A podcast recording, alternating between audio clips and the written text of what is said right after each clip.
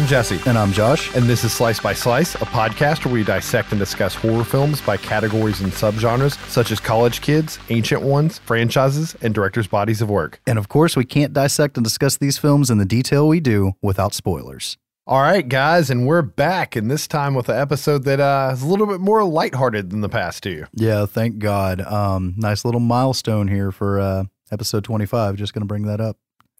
Also, oh, that's kind of funny. We're also at 2,500 downloads now. I mean, I mean, we're at episode 41. Um, no, just kidding.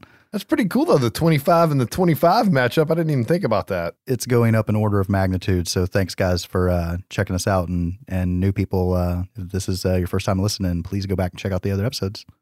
We used to get so excited when we'd see the count in between two episodes go up by like 10, 15 downloads from the last time.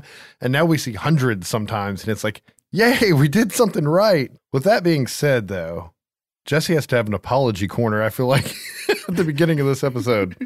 One, I just learned how fucking Twitter works, apparently. yeah, I saw that. I made us a Twitter just to save the name and in case anybody wanted to have anything on there and it would be good for announcements. We don't have a whole lot of followers on there yet, that's fine. But it is at S by S podcast if anybody wants to add us on there. And I, I wanted to try to utilize it more, but I would always look in the email account for notifications or on the front page. I didn't realize I had to search for at mentions. Yeah. So I figured that out and I responded to people sometimes a couple months too late. So sorry about that. And I learned a new word. What word was that? Awful. Not awful, awful. Yes. My other apology comes from me editing the episode. I had like a really bad cold and I was really tired from that and the baby the whole time. And I just felt like I didn't have the energy that I normally have. And there was lots of like clearing my throat and sniffling I had to clear out. So hopefully it didn't sound too bad. I didn't put anybody to sleep because that would be terrible, especially while driving.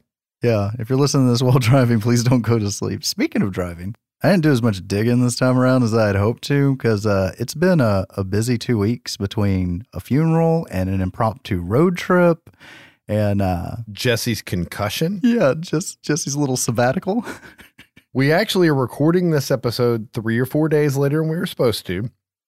And I got the last episode up a day late due to me accidentally getting a concussion at work last week. You mean that wasn't on purpose? It was not on purpose. And technically, Josh, while I'm at it, I have a checkup with the doctor, and I'm supposed to have people close to me keep a list of uh things that I say wrong. Okay. Or if I'm out of character. So if I do something, it's got to go on the list. All right. I got you. But yeah, we're recording after work again, like we said we wouldn't. Yeah. So excited.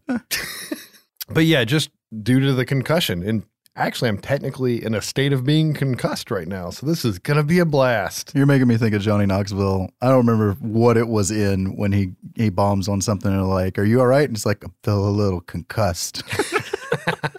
I think it was like one of the Jackass movie bloopers or something. I think so. All right. So if everything went good on our end and uh, a damn hurricane didn't ruin things, this episode should have gone live on September 6th, which is the actual start night for Halloween Horror Nights 29 in Orlando. I have no idea what the date is for the left coast. I don't keep up with Hollywood because that's not the one to go to. But uh, brought it up before a couple times. That's where me and the wife go every year since we got married. And I'm jealous. I did uh Mickey's not so scary Halloween party last October. That was kind of cool. Were Jack and Sally there? Is this side story time? I guess. So we went to the Halloween party. We're dressed up. The kids are there. We're having a blast because they're my kids. So obviously they love Halloween. We're going around doing all the cool, fun stuff and we're leaving and it's honestly it's after one o'clock it's like the latest my kids have ever been up in their life and there was like a little gazebo i don't remember what's there during the day or on normal times of the year yeah but they have jack and sally there and their costumes are insane i don't understand if it was like darkness makes them look skinnier and stuff but they look just like real versions okay. of the characters and they're singing songs from the movie together and holding hands and you just walk up and take pictures with them line was out the ass. And we're like, what the fuck? Why isn't this on the program? This is something we would have wanted to do because my kids love that movie. So yeah, they were there. I didn't get to see them though. Oh, well, that sucks. I mean, I saw them, but I saw them from like 20 feet away. Yeah. Well, uh, real quick for anyone who doesn't know what we're talking about, it's uh, an annual thing that they do, and like I said, I'm just going to specifically talk about um, Orlando, where they take over the damn park, spend millions of dollars building all these houses and scare zones, and they serve booze, and it's awesome. I mean, you, you can enjoy it sober too. I'm just saying, it's it's, it's an adult themed thing. I'm a uh, I'm a layman that hasn't been. So explain to me the difference between a house and a scare zone. So the uh, the houses are purpose built, most of them in sound stages. Um, they've got some sprung tents that they put them in. They've got like a parade building that they store floats in that they'll build shit in there. And then the scare zones are just props and places for scare actors to be out in the park. Oh, okay. So like last year we had one scare zone that was the Chucky scare zone, and one of the props set up was Chucky up on a little stage, and he would heckle people as they walk by or sit down to watch the show. So shit like that. So like my Jack and Sally were technically a scare zone because they were just out in the middle of the park. There you go. Just just the PG version. So uh, this year we've got. Uh, I'm gonna run through the houses real quick. We've got the Return of Stranger Things, which was a huge hit last year. So big they actually opened the house during the day during normal park hours. First time they've ever done that. Wow. And I guess it'd be easier to bring kids maybe, which Possibly. I don't let my kids watch that show yet, but they're pretty s- young. Some of this stuff is pretty intense, and that's what it is. When the park shuts down, uh, they get a couple hours to get everybody out, and then reopen the gates for people to come in. Or you can do Stay and Scream, where you actually buy day tickets and have tickets for Halloween Horror Nights and get corralled somewhere and get out. So they're going to do specifically seasons two and three of Stranger Things. There's an original house, Nightingale's Blood Pit, with Nightingales are a recurring theme at Halloween Horror Nights. So this time we get bloodthirsty banshees in ancient Rome. Like lore mythology type thing here, not specifically like a movie or Yeah, a yeah, book. Okay. Yeah, it's one of the originals. Another IP is, of course, Universal's classic monsters. Another original, um, Depths of Fear, which is underwater parasites called mouth brooders that spit like acid eggs. And uh, I'm real interested in that house. The originals are sometimes hit and miss for me. Um, another original, Yeti, Terror on the Yukon. Pretty self explanatory what that's about. A late surprise to some people, Ghostbusters, which used to have a running show at the park that was removed, I forget what year. Something I'm super psyched for Killer fucking Clowns from Outer Space. These clowns are they gonna make you die? Last year, it was there as a tiny, tiny scare zone that just turned into nothing but photo ops. And even I fucking did it, but whatever. A late addition that an original house was canceled for is Us. Not a fan of the movie. Don't know how this is going to turn into a haunted house. I mean, there's all kinds of stuff you can do, but the whole element of that movie that works is the doppelganger. And if you've got thousands of different people walking through there, how are you going to do the doppelganger element? You're not. You're just going to have to do scenes from the movie. If they do the mirror maze funhouse from the beach and stuff, we can do that. Maybe they'll do a room full of bunnies with a pit of bones on the side and be like, it's got these teeth. Run away. You are currently blowing my mind because even though I own the film, I have not seen it yet. Oh. Anyways, moving on. I did say something about spoilers. Um, I didn't know it applied to me, god damn it. um, another original is Graveyard Games, which is you know hide and seek in a graveyard, but uh, the kids playing hide and seek have released Vengeful Spirits, and they actually have a. Uh, I think they're doing it through Facebook, a thing you can do on your phones while you're in the queue to like learn the backstory and like kind of an interactivity thing. And uh, last house being House of a Thousand Corpses, which polarizing, just like us. So, you know, some you either got people that love it, you got people that hate it. I'm not saying anybody that's saying meh. I think it could be the coolest, most adult thing this year. Um, the scare zones, we've got an arcade, which uh, It was terrifying to me when I just looked at that on your notes because I thought it said a rack, like arachnid for some reason. I was like, well, I don't do spiders.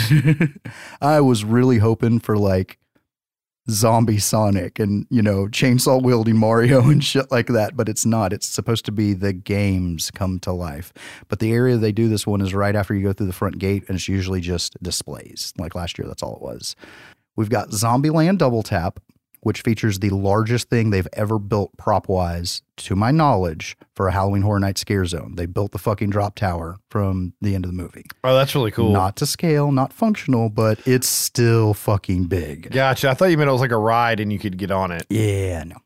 You got to go next door over to Dr. Doom. Or you just go to uh, Disney and go to the Tower of Terror, There technically, right?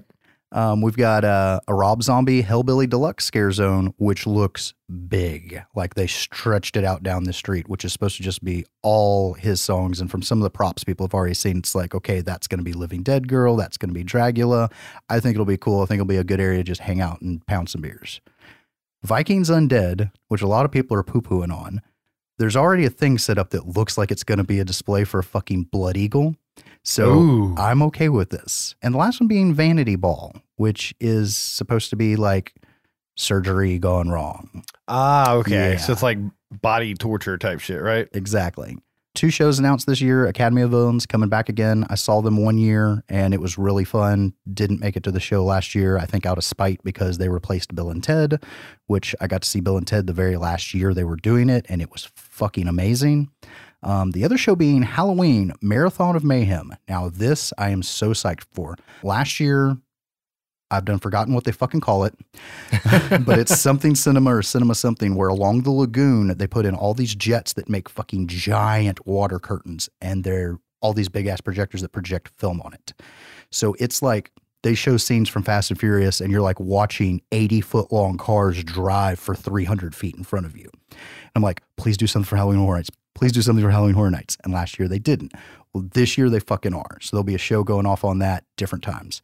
So I know people come here to listen to the movies and shit, and sometimes we do a little bit of news, but that's a big one going up on uh, the same day it opens.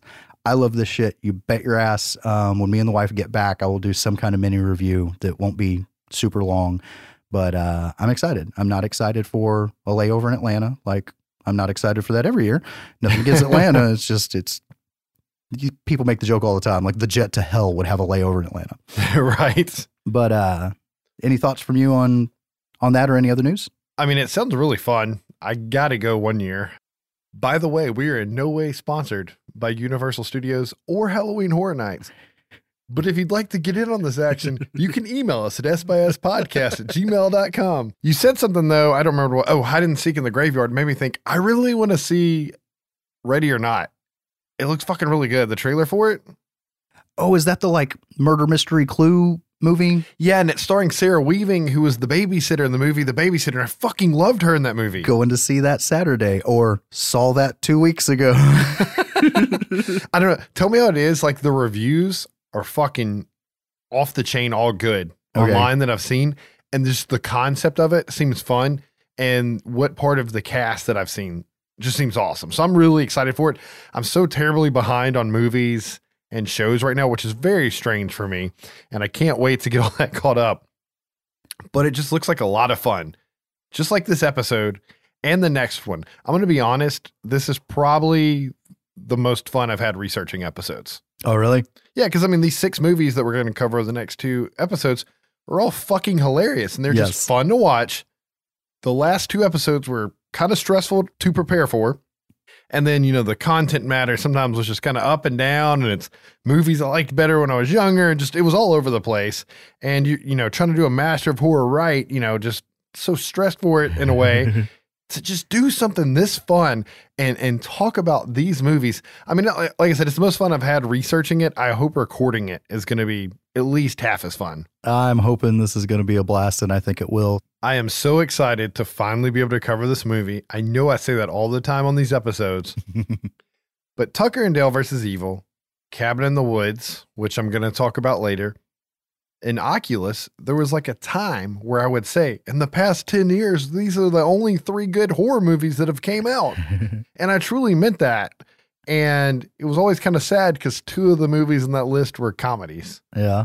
Things seem to be looking up nowadays. And, you know, it's slightly facetious. There were other horror movies that came out, but those were always the big ones that stood out that we always turned on at parties and shit, right? Yeah.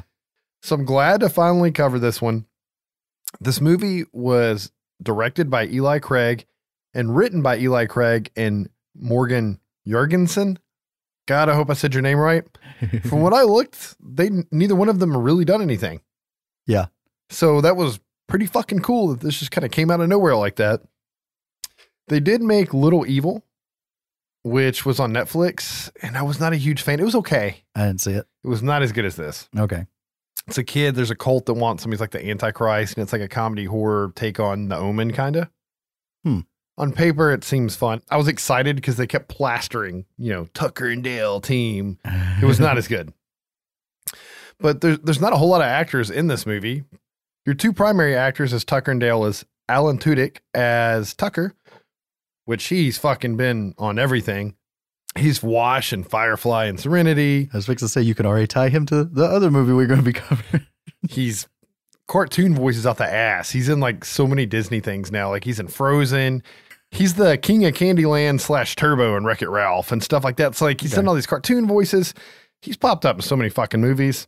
And then you have Dale, played by Tyler Labine, which he's been in a bunch of shit over the past years as well. But I always think of him as the co-star in Reaper. He's the main guy's best friend, you know, Coming and he's helping him. Reaper again. Fucking Reaper was awesome. and we have Katrina Bowden as Allison, which she's done some like soap operas and stuff like that. Like I didn't really know her from anything else, but she's fantastic in this fucking movie. Yeah, she's got one of them faces where you're like, oh, I know her. And you look and you're like, I don't watch any of those soap operas. I knew I knew her from something. Every time I watch the movie, I'm like, what have I seen her in? And she's never in anything I've seen. And the last one I think is worth mentioning is Jesse Moss because his name's badass. And he yeah, plays especially that Moss part. Yeah. Jesus Christ. And he plays the douchebag Chad, which we'll get into that in a little bit. But this movie, at its core, is basically the deconstruction of the Hillbillies in the Woods cabin story. Yep. It takes the story and it takes, I guess, if you're going to put like a meaning into it, miscommunication and stereotypes, and it just takes all that and flips it on its fucking head in a really fun way. And honestly, if I replace either actor from Tucker and Dale with anybody else, I think the movie would suck. Like these two guys carried the fucking movie. This is one of those that if you put me on the spot, I couldn't say, oh, it could have been this guy or that guy. I totally agree. I mean, even like the bad Southern accents that are probably purposely done bad because they're good actors, like they just pull it off. They make it fun. Yeah, it's not overdone. It's not. Cr- it's not cringy. There we go. But we open up the movie with found footage, and no, this isn't another found footage movie. but we have a reporter and a cameraman going into what's obviously a crime scene, and I don't think they're supposed to be there. They got to get those YouTube hits. Jesus. The female journalist is hit in the head with like a pipe or something.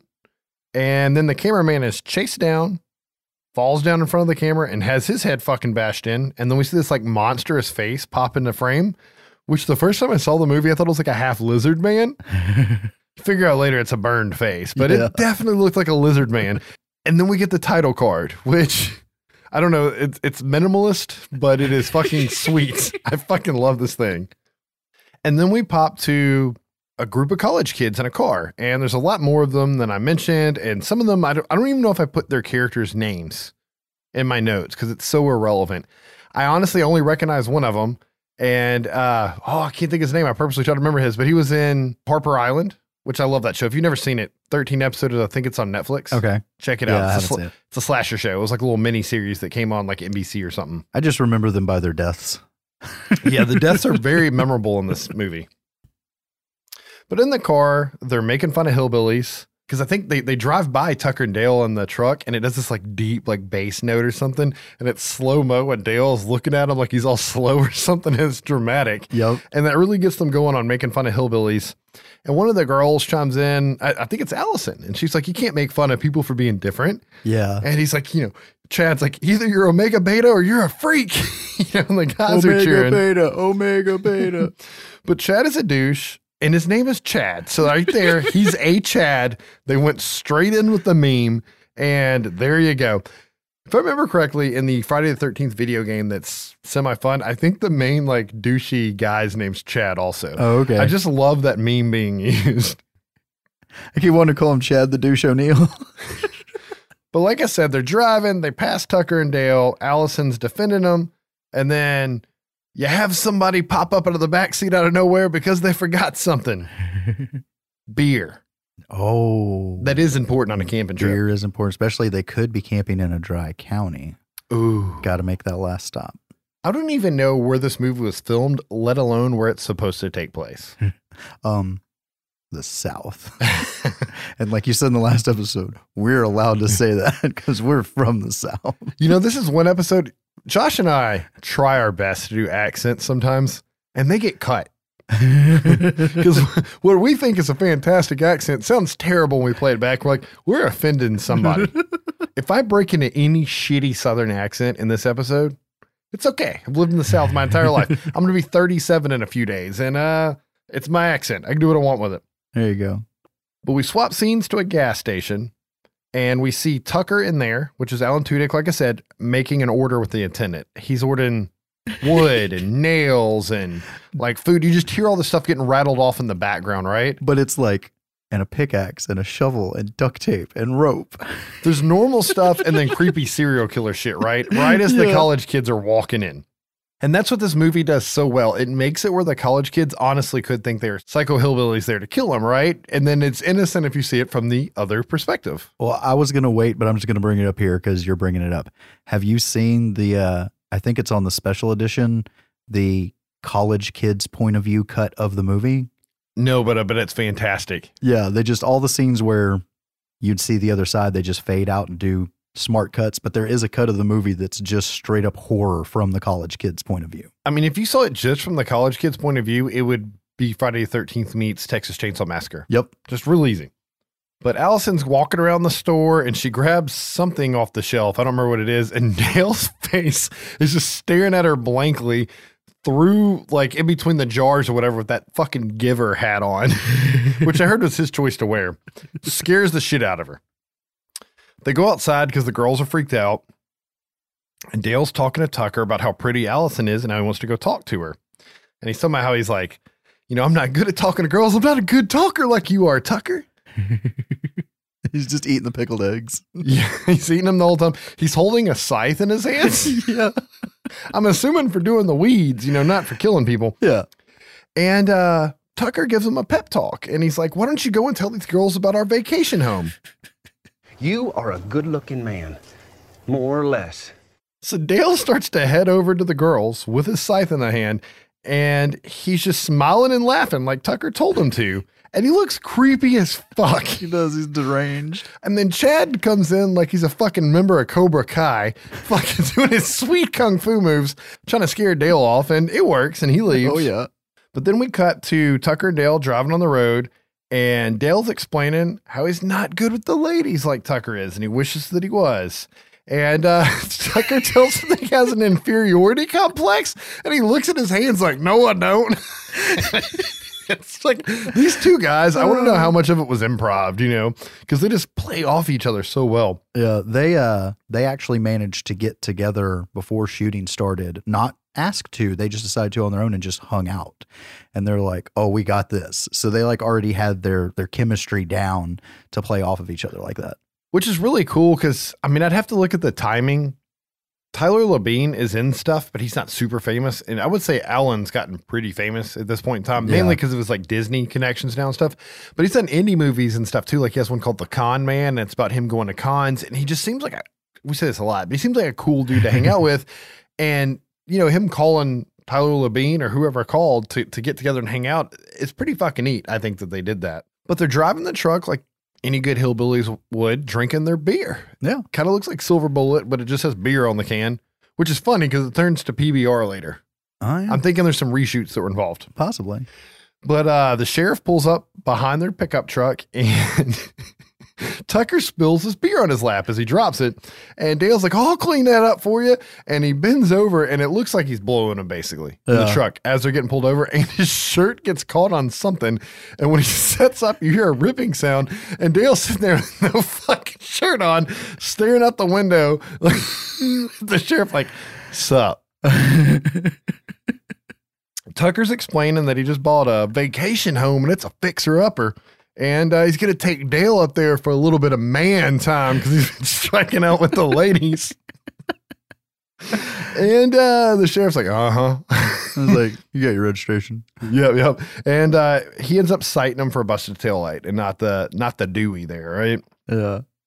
But he's telling him where the vacation home is, and the sheriff gives him his opinion on the place. There ain't nothing up there but pain and suffering on a scale you can't even imagine. Harbinger. But we roll up to this cabin, this magnificent piece of property, and it's a total shit shack from the outside, right? it is. Dale's like, oh my God, it's perfect. What do they call it a fixer upper? he just doesn't get it. And uh, they go inside, and it's tiny and it's just fucking thrashed. Well, it's just a little dusty, is all. It's a mansion. The guys notice that there's like bones hanging off the ceiling and everything. Like, obviously, this is some some other fucked up horror story that's happened. Texas Chainsaw shit. And it also makes me think of Evil Dead, probably more the remake. Yeah. Um, like the previous owner must have been an archaeologist or something. and then they see this wall of newspapers, and then you know the music gets dramatic. Like, oh, he must have been a news junkie. There's clips about like mass murders and missing people, and they cut straight to like, ooh, look at that! Buy one chili dog, get two free, no expiration date. it's just those little subtle things in this movie are just fucking fantastic. Yeah, they're pretty oblivious and in their own little world. and I'm just happy to be along for the ride. but Tucker gets all emotional about finally owning his own vacation home and he leans on this fucking post and it falls over and this board swings down with fucking nails in it. And it's like goddamn Kevin from Home Alone's trying to take out Joe Pesci, man. A little bit more severe in this one. And uh, Dale dives and saves Tucker, right? So he makes it and, you know, they're just like, oh, we got to fix that. yeah. We cut to a campsite, and the college kids are all sitting around, drinking beer, and having deep philosophical conversations. You have a reoccurring dream about sucking a dick, but you never do it. Are you gay? Yes. Yes. They decide to do what all fucking teenagers or young adults do when camping and tell scary stories. But as soon as they start talking, Chad the douche O'Neill interrupts them because he wants to tell them a true story about the Memorial Day massacre. I'd have to go back and look at my notes from like the slasher episodes, but when we were talking about all the holidays being used and we like found some random ones, Yeah. I don't remember if Memorial Day was used. I don't remember Memorial Day. Has been now. Look at there. But Chad says that 20 years ago to this day, there was a group of college kids out partying in these woods. And it has like a flashback scene, and you see a hillbilly come in, and I don't remember what rock songs playing on the cassette deck, but he ejects it and puts in some fucking dueling banjos or some shit. Yeah. And they're like, what the fuck? And these hillbillies just start coming out of the woods and viciously murder all the fucking teenagers out of nowhere, right? There's some cool kill scenes too. I think like the guy like scratches the back of his neck with the, the saw blade and then And then chunks it. it. But he says there was only one survivor left to tell the story. Out of nowhere, they want to go skinny dipping because this movie very hard hittingly hits all of the tropes. Yep. That's what I was just going to say. Like I said, tropey. And not in a try hard way either. Like they cleverly do it or do it in a way that's just kind of fun and not like they were seriously trying to squeeze it in there, you know? Yeah, yeah. It's it's formulaic, but not bashing you over the head with it. But now all of a sudden, because I want to say it was daytime at the campfire, but now we cut to night at the lake, and Tucker and Dale are out fishing, and now they've upgraded. They're drinking PBR instead of beer. I don't know, man. I don't know if I'd call PBR beer. Shit. We break that out at the kids' birthday party sometimes for the adults. hey, what can I say, man? We we grew up on Beast and Yetis, so Oh, it was so good, but now it sounds so bad. But uh, Tucker's basically telling Dale that he needs to stick up for himself. And there's only one beer left in the cooler, and he tries to take it. And Tucker slaps him. And he's like, "What are you doing?" He's like, "You told me I need to stick up for myself." He's like, "Not now," you know. And and, and Tucker takes the last beer. yeah, he does. We cut to the college kids at the lake, and Chad's hitting on Allie. She's not having it. He's trying to force some kisses out of her. And uh, Chad's basically being a Chad, right? Crotch dog. Crotch dog comes back again. Allie leaves the group and she's by herself climbing up on this rock, stripping her clothes off down her underwear. Very reminiscent of the first time I went cliff diving, by the way. What the fuck? Well, you know, keep going. I'll explain. But she's climbing up on this rock, and Tucker and Dale notice this, and they're just like staring at her and oogling at her. And I don't remember exactly what they say, but Dale's like, I don't think they want to see us. And Tucker's like, I want to see them. And he starts paddling over there. yeah. And uh, Dale decides to be chiv- chivalrous. And he says, Tucker, because he wants him to cover his eyes. And it scares Allie and she falls in the lake, right? And Tucker's like, when there's a beautiful half naked woman, do not yell my name. But they start looking and Allie's underwater and she doesn't come back up. So Dale goes to save her. Hey! Lady! Hey, lady! They're pulling her out of the lake, trying to get her in their fishing boat. And we cut to the college kids' point of view, and they see her being dragged into the boat, and they think that they think that the guys are kidnapping her, right? So they get scared and run off, and Tucker and Dale are confused and they're like, what the fuck? Why are they leaving their friend behind? I guess we're going to have to take her to the cabin. Yeah, and I don't remember if it's here or later on that one of the kids is like, "Oh my god, he's eating her face" or something like that. Because I'll I'll stop bringing this up after this one, but like you mentioned earlier, when they drive past them, like when it cuts to the college kids' point of view, you get the doomy music, and they're all like, "Holy fuck!" And this is another one of those times that we do we do get that. If you haven't seen this movie, please go back and try to watch it. But just to visualize it in your head, anytime you see the two guys together, it's just funny and it's like a buddy cop movie in a way and a good time. But when it's from the college kid's point of view, like Josh said, there's always like a horror soundtrack. It's in slow mo, and for some reason they have like a lizard like stare. They do a good job of making it look bad that way. But we cut to the cabin the next morning, and Allison wakes up and she has a bandage on her head, and she's scared and fucking confused because she doesn't know where she's at. And I'm gonna go back and forth between calling her Allison and Allie probably because she's called both throughout the film. Okay. Dale comes in and he's like, I got pancakes for you. And she starts freaking the fuck out because she doesn't know who he is or where she's at. And he's like, I guess she doesn't like pancakes. And he shuts the door and leaves. And uh, we cut to the college kids. Like, we got to go find Allie. Pancakes. Fuck. Speaking of this whole set, the woods, the cabin, everything, it feels a lot like Cabin Fever. Yeah, yeah.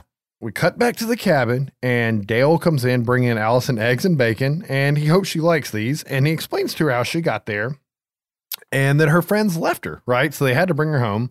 And they start to hang out. She meets his dog, Jangers, and they decide to play some fucking board games and just have a good old time out of it, right? we cut back and forth between Tucker and Dale and Allie and the kids at this point. But we see the college kids, and I don't remember if they like Rochambeau or what. They do something to pick who's going to go up to the cabin, right? Yeah. And you see Tucker coming out with this chainsaw, and he's cutting on a fucking tree, and he hits a bee nest, and the bee swarm comes out all around him while the kid's walking up to him, right?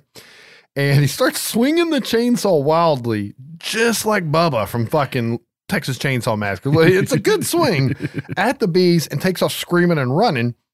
And the kids think they're being chased by, you know, a crazy chainsaw wielding hillbilly. And one of the kids is running alongside Tucker. And Tucker looks at him crazy, like, where the fuck did you come from? And then Tucker looks straight and keeps running. And the kid runs into a tree limb and impales himself, just like in Dog Soldiers. and he fucking dies, right? And I feel like I skipped something. At some point, they sent one of the college kids back with the only vehicle to go get help. Yes. Feel like it had already happened, but I thought I remembered writing in my notes. But just let's just go ahead and say one of the college kids has gone to get help with the only vehicle. Yeah. And there's a cell phone smashed because Chad's like, it's not going to work out here, God damn it. So they are stranded without a phone or a vehicle at this point. Tropes. The tropes, they got to be there. But we see uh, the cabin once again, and Allison and Dale are playing board games. Tucker comes in and he's he basically looks like a fucking hillbilly mutant. He right? does. Like the way he's swollen and stuff. he got fucked up. and he's kind of mad because Dale wasn't helping him, you know, when this happened. And um, But it's okay. He's got beer to pour on the bee stings. right, right. He pours the beer on the bee stings. Actually, I read a couple of his beer pouring things. That one especially was uh, improv. Okay. Yeah, he just I can kind see poured that. it on his face. And uh, Dale's like, "How about uh, help you pull the stingers out of your face, and I'll help you do some work." That'd be nice. We cut to the college kids looking at their buddy, who all these guys are gonna be nameless for the most part, impaled on the tree, and they think that he was murdered by Tucker and Dale.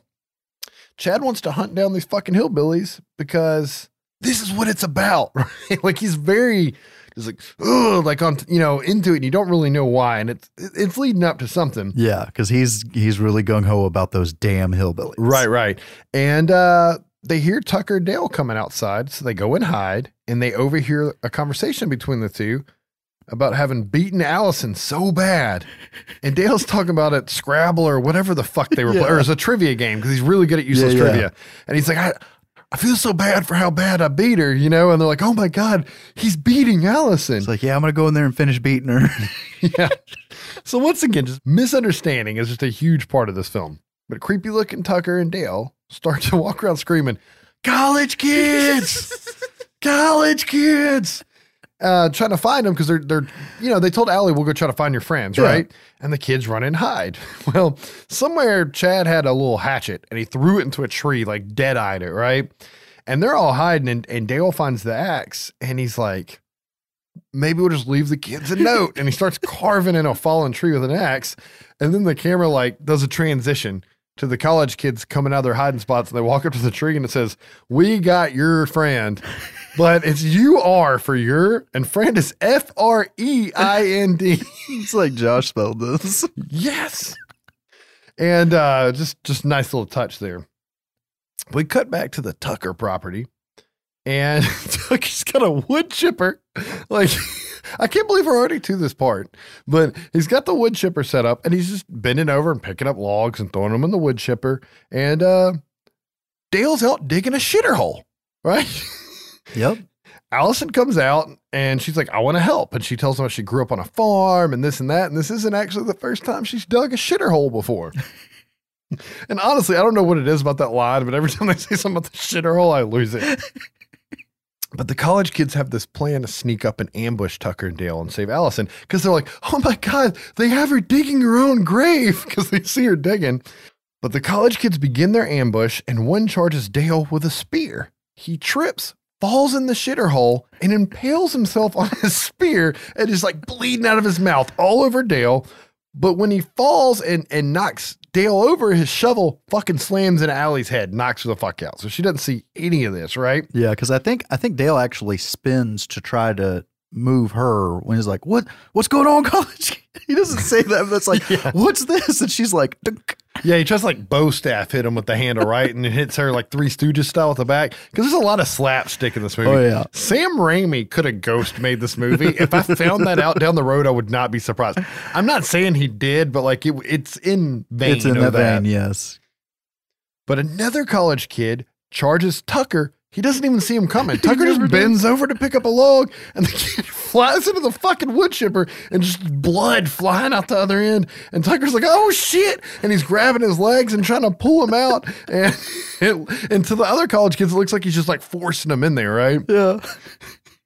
But we've now knocked out. How, how many kids are dead now? Three. Three. Yep. Yep. We're down by three. Team college down by three. right?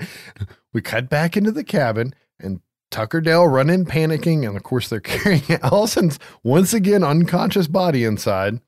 And they figure out that the kids must have a suicide pact and they're killing themselves all over the woods. This makes so much sense to them now. And Tucker's like, I'm going to go hide all the sharp objects. they decide that this must be why the, the kids want Allison so bad because they want their whole like group to die, right? Yeah. Like Jim Jones and shit. Yeah. We cut back to Chad, and he wants to take matters into his own hand. And he taunts the team for not wanting to help him, right? Like he's calling them like cowards and this and that. And we see Chuck, one of the few kids that I wrote down the name, apparently, come back with the sheriff, you right? wrote down the name of the guy that left and hasn't been in the movie. I forgot to write down. Well, it's because they're like, oh, Chuck's back with the sheriff while I was typing my notes. So Oh, okay. All of the college kids except for Chad get into the Jeep with the sheriff and Chuck to go to the cabin. Chad thinks they're a bunch of bitches and he's going to take care of this himself.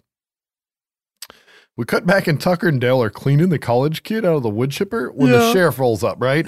And it's really funny because when they pull the legs out, Dale gets knocked over and Tucker drags like the guts and blood like all over his body and up his face. And apparently that was like a last minute thing they did. And it was just such a nice touch because Tucker, in a way, kind of abuses Dale whole movie physically and mentally.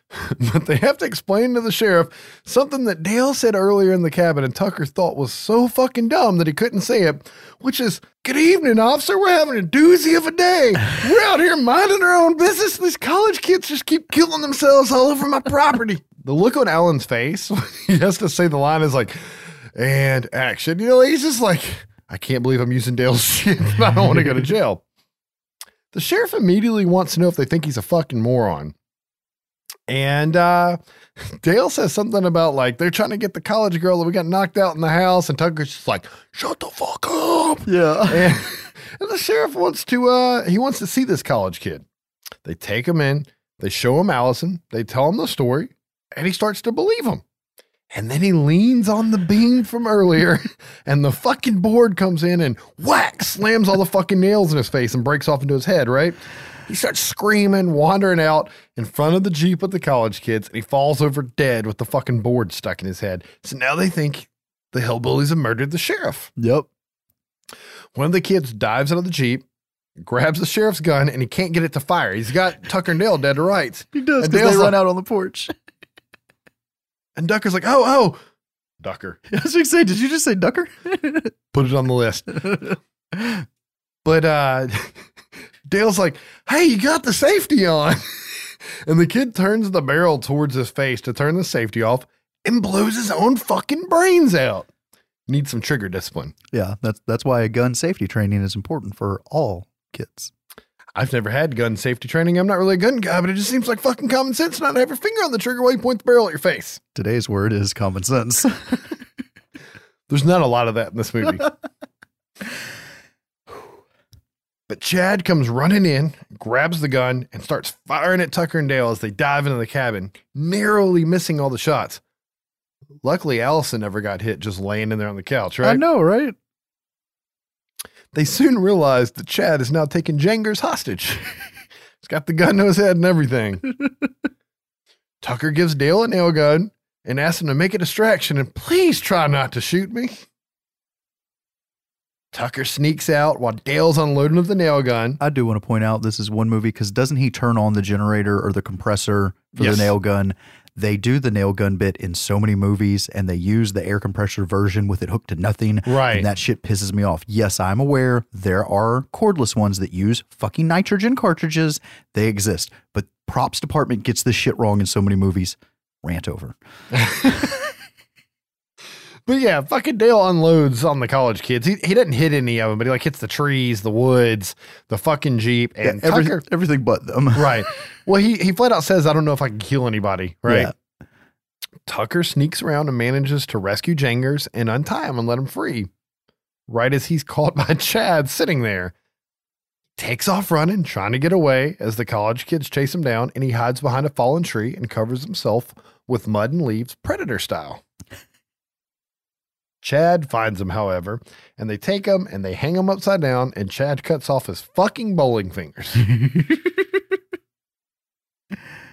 we cut back to the cabin, and Allison comes to and is trying to figure out what the fuck's going on once again. And she goes outside and finds Tucker's fingers on the porch. Yeah, wrapped up like uh like Josh's bits in uh Blair Witch. but uh Dale ends up going out in the woods to find Tucker, finds him hanging upside down in the trees, sets off a trap, and narrowly escapes the spear hitting him in the dick as it goes right in between his legs. Oh, I never thought I'd say this, but I'm glad I'm not hung like a bear. He manages to get Tucker down and they start to head back to the cabin. However, in the cabin, Chad and one of the remaining college kids come in to save Allison. And they get ready to start burning down the cabin, and Allison stops Chad. And the girl says, Oh, I read about this. It's Stockholm syndrome. She's in love with the hillbilly. Chad's real mad now. He's like, Is this Yeah. true? Is this true, Allie? You in love with the hillbilly? Are you a Billy fucker? He doesn't say that. Fuck, Josh. Tucker and Dale bust into the cabin, and Allie sets up a meetup over some tea to understand each other's perspective. And Chad has that like stereotypical horror movie asthma that makes me angry all the time. yeah. He can't drink calamine tea or something, but luckily it's the kind of tea that they both like. Chamomile tea, calamine tea would be pretty bad. Put that on the concussion list. We find out that Chad's mother was the only survivor from the Memorial Day massacre, and she was pregnant with him at the time, and his father's body was never found. Holy shit, the shit was real. Right. And uh, Dale explains that he had nothing to do with that because he was like six at the time. so they've explained each other's perspective. The last two college kids come busting in with a fucking weed eater, and one of them gets the first girl in the face with the weed eater, killing her. Chad flips the table over on Dale and chunks a torch at the remaining college guy. I don't know why. I don't know what he's throwing it at. I guess to catch the cabin on fire. Catches the dude on fire, and the girl that came in with that guy picks up a jar of moonshine and throws it on him to put him out. Big fire. And there's like cans of gasoline and shit all in that corner where Oh, he throws yeah. it and shit. And uh, Tucker and Dale and Allie make a run for it out of the cabin as it fucking explodes. And they make it out safe. And then we see Chad coming out half burned with the axe, looking like he does in the opening scene, and taking a hit off that asthma as he runs off like a wild man. The director, I was watching a behind the scenes thing, and he's like, My favorite part was definitely blowing up the cabin. but we see Tucker, Dale, and Allie leaving Tucker's pickup truck until Dale fucking crashes it. He wakes up to Jangers licking his face and Tucker outside against the tree, bleeding out of his hand, obviously, and beat up a bit. And he says that Chad took Allie. Tucker gives Dale a pep talk and decides to go back for Allie. He heads to a lumber mill. I have no fucking clue how he knew to go to the lumber mill. Yeah, Maybe that's the only other structure besides the uh, fixer upper. possibly. But inside this lumber mill, Chad has Allie tied up. James Bond style. Yeah. Or like an old fucking 40s cartoon, right? Like, oh, stupid moose and squirrel, you know, like they're going to pull him into the buzzsaw, you know? and apparently has a licking fetish because he's licking all over. And he's super creepy with a fucking lizard burn face. Dale goes into like a tool shed and arms himself with like just fucking whatever's in there, like a welding mask and just fucking glove, whatever he can find. Yeah, he kits up. You want a killer hillbilly? I'll show you a killer hillbilly. and goes in to save Allie. Chad turns on the saw and knocks Dale over as he's trying to free her, and they have a fight. And Dale manages to get Allie out. He chunks like an axe or something, and it goes into like slow mo, like the Matrix, and hits the last rope and lets her free. They have this like chainsaw versus pole fight. It's kind of cool looking. Yeah. Chad gets knocked over. Dale's not a killer, right? He doesn't kill him. And Allie and Dale end up making it like out of this like locked door to the basement and like bar it shut, right? With like a slab of wood. Yeah. They find newspaper clippings in this office and find out that Chad's mother was raped by a hillbilly. Holy shit. And that's why the body was never found of his dad because it's one of the hillbillies. Chad ends up cutting through the basement door with uh, the chainsaw. And when he runs in, they let him know that he's half hillbilly. It's not your fault, man. It's not your fault. Dale ends up picking up some chamomile tea and throwing it in his face, which causes him to have an asthma attack for some fucking reason. And uh, he falls out a window because I think Dale's like, he'll be okay. And then he falls out, right? yeah, it's it's it's weak sauce. It it's funny too, though, because like It they, is. they covered his I'm not going to hurt anybody. And he got some good lines out of it. Yeah. we cut to a hospital and we see a TV showing the news where police and reporters are at the lumber mill site. And I believe it's the reporter from the opening scene, right? And we see that Tucker's high as fuck on prescription medication and Dale brought him some PBR. oh, that tastes good. He says something like that. Um, and he's like, they reattached my fingers, Dale. Something's up with him though, or what? I, I don't remember that one looking like that. He's got a girl's finger with a The fucking nail nail, polish. polish. So it's like they whatever fingers they could find, they attached to his hand. And uh, Dale lets Tucker know that he asked Allie out and they're going on a bowling date. the end. do want to bring up real quick about the bowling fingers. That's another part where once he gets him down, he pours beer on the wound again. Yes. yes. oh, There's not a whole lot of behind the scenes for this movie. I looked and looked. I'm sure if I had like a collector's Blu-ray or something that went into it, but like I said, the the director and writer hadn't had a lot of work. I think they were like one of them was an actor, right? Um, they came up with this movie that, like I said, is a deconstruction of your stereotypical hillbilly cannibal cabin in the woods story, and they made a fucking fun movie that I can't tell you how many times I've seen it, and the jokes never get old to me.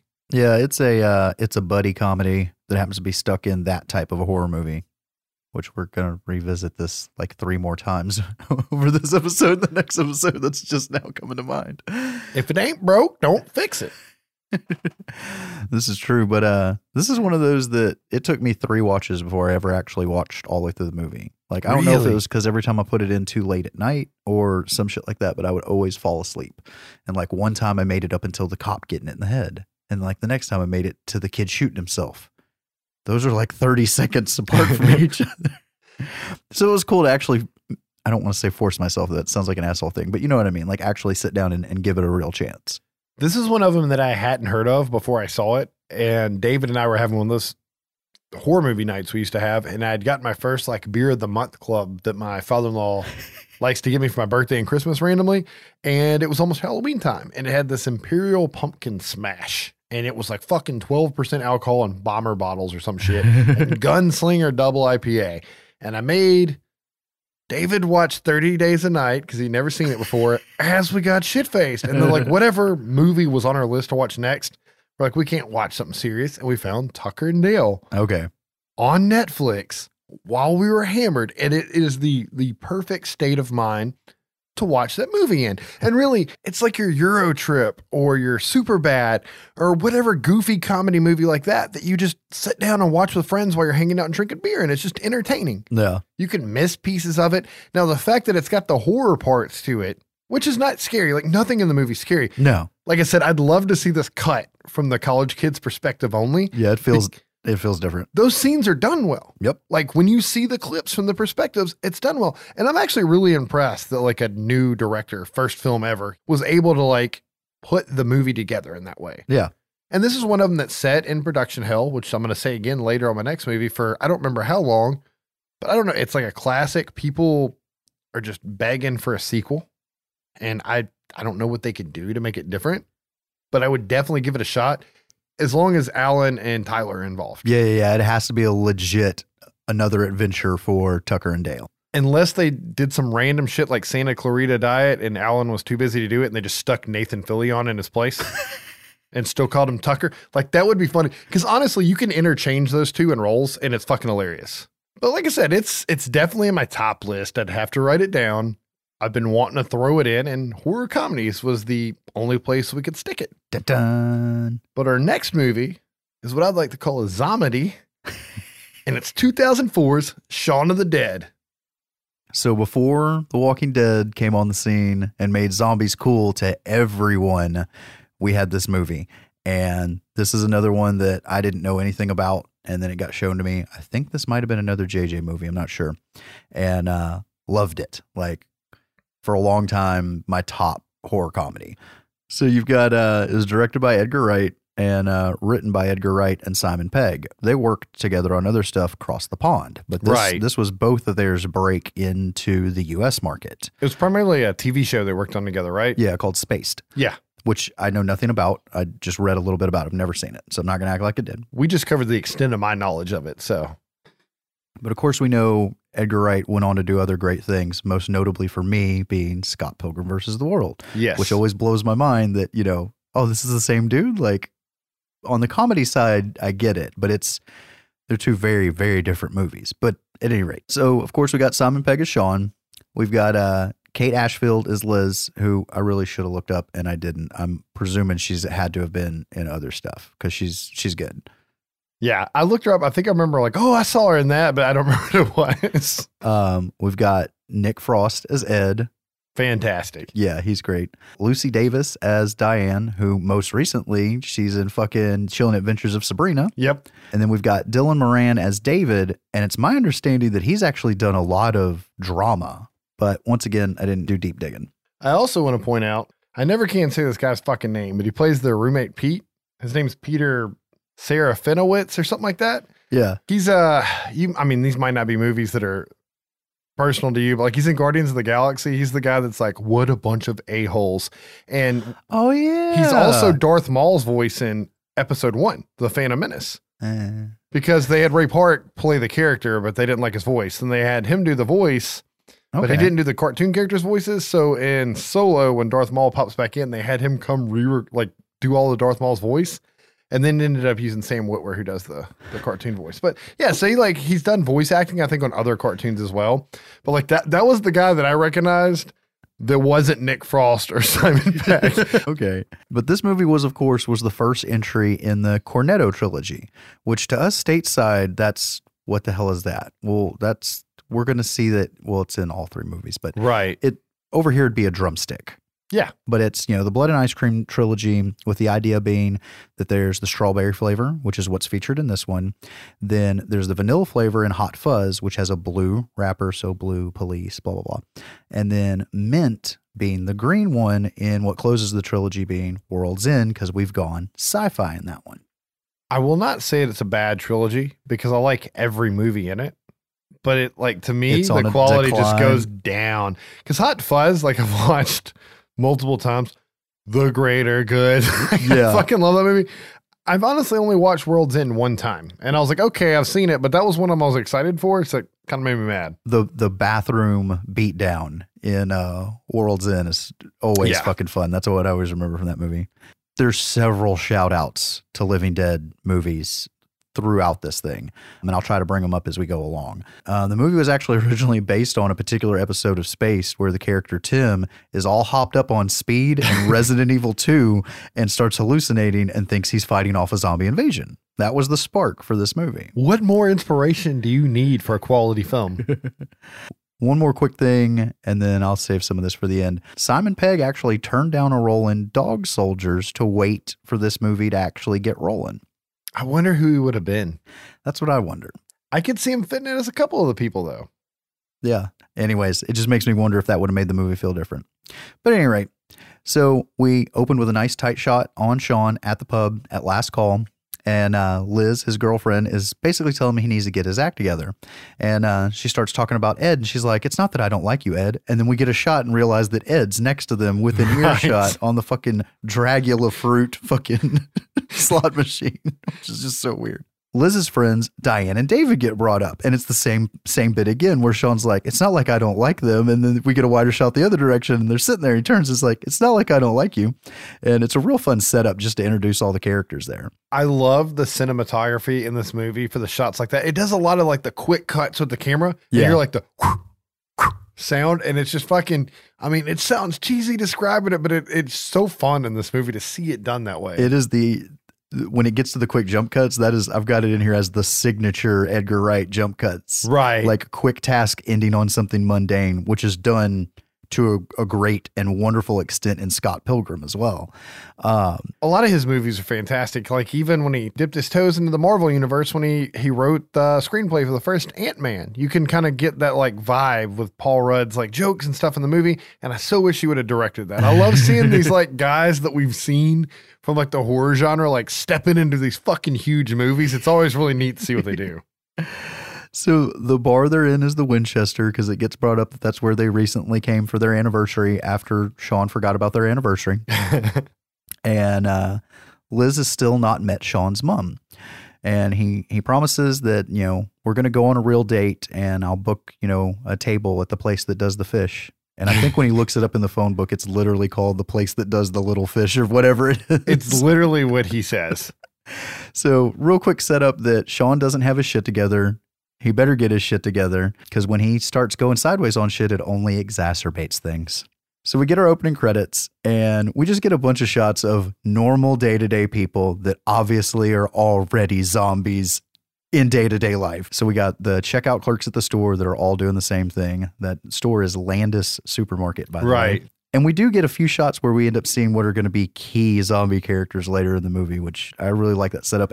And I fucking love the song. I don't know what it is. I should have looked it up, but the la la la la, just it great. It's just so well done because they're all moving like like really you could say robots were zombies. Yeah. And they're clearly alive. And then they're all revisited again, or, or most of them at Most least as zombies. Like the kid playing the soccer is an important one. Yeah.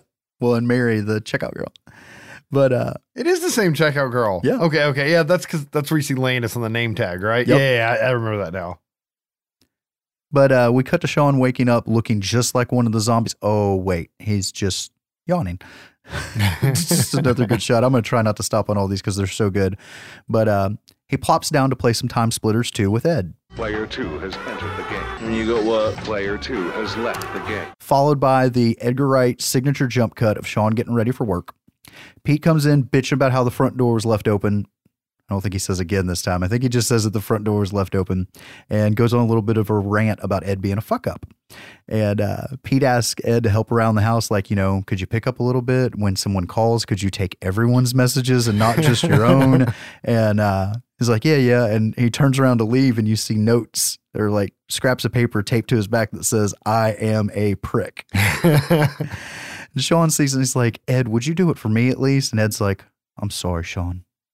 Oh, it's all right. No, Sean, I'm sorry. it's because he farted. right. But uh, Sean heads across the street to the shop and he encounters a few people as he goes the kid with the soccer ball, the homeless guy, whatnot. And as he enters the shop, we hear on a radio that a, uh, uh, a space probe is returning had returned from orbit and crashed somewhere, almost exactly like the original Night of the Living Dead. And throughout the entire movie, anytime you hear a radio clip or a TV in the background, it's always talking about something about the zombie fucking apocalypse before they catch on to anything about it. And it's just fun to catch the little pieces in the background. Yeah. So Sean ends up making it to work and he's getting belittled by the young staff. And uh, the one kid, I forget his name, but he's 17. I remember that. He gets a weed call because there's this back and forth thing throughout the movie of Ed getting phone calls from somebody and telling him he doesn't have any weed. I ain't even got any for myself. And uh, this kid making phone calls. And of course, they're calling each other. I never thought about that, but yeah, they gotta be. Yeah. Well, the, the important thing here though is Sean's giving like a speech about being responsible and not getting personal calls at work, right? Yeah. Well, and then ring. well, that's going to be here in a minute because we we get a shot of like you were saying where he's showing somebody a TV and like as he's changing the channel, it's like, oh shit, bad shit's happening everywhere. And uh, Philip shows up, which is his stepdad, which is I'm an asshole for not writing his name down because this guy's been in a fuck ton of stuff. I always think of him from, as being Victor in the Underworld movie, right? Like that's, that's the first thing I saw him in, but then I started seeing him. He's in lots of British comedy movies. Always fucking hilarious. I don't know how he ended up being the bad guy in Underworld when you see him in everything else. But uh, Philip says he should probably come by and see his mom. Maybe for maybe bring the flowers he forgot on Mother's Day.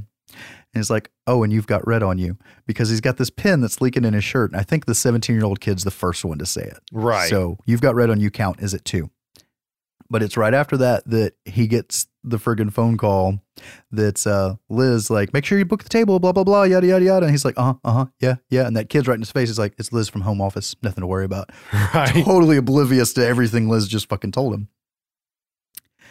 So he heads to the flower shop. He sees this dude trying to eat a pigeon. We're starting to see people run by. I think we've even had a couple army trucks go by. Still oblivious.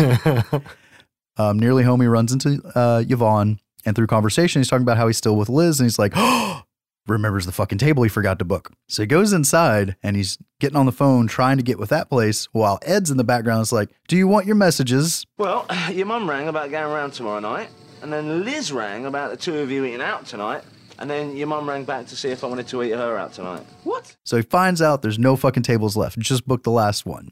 So Liz calls right after that and is like, So what are we doing? And he's like, The Winchester. And you've got Ed standing beside him making Yeah. a W with his fingers. It's like, oh, I thought it was West Side. I thought he was in a gang. No, no, that, that's like, that's like this.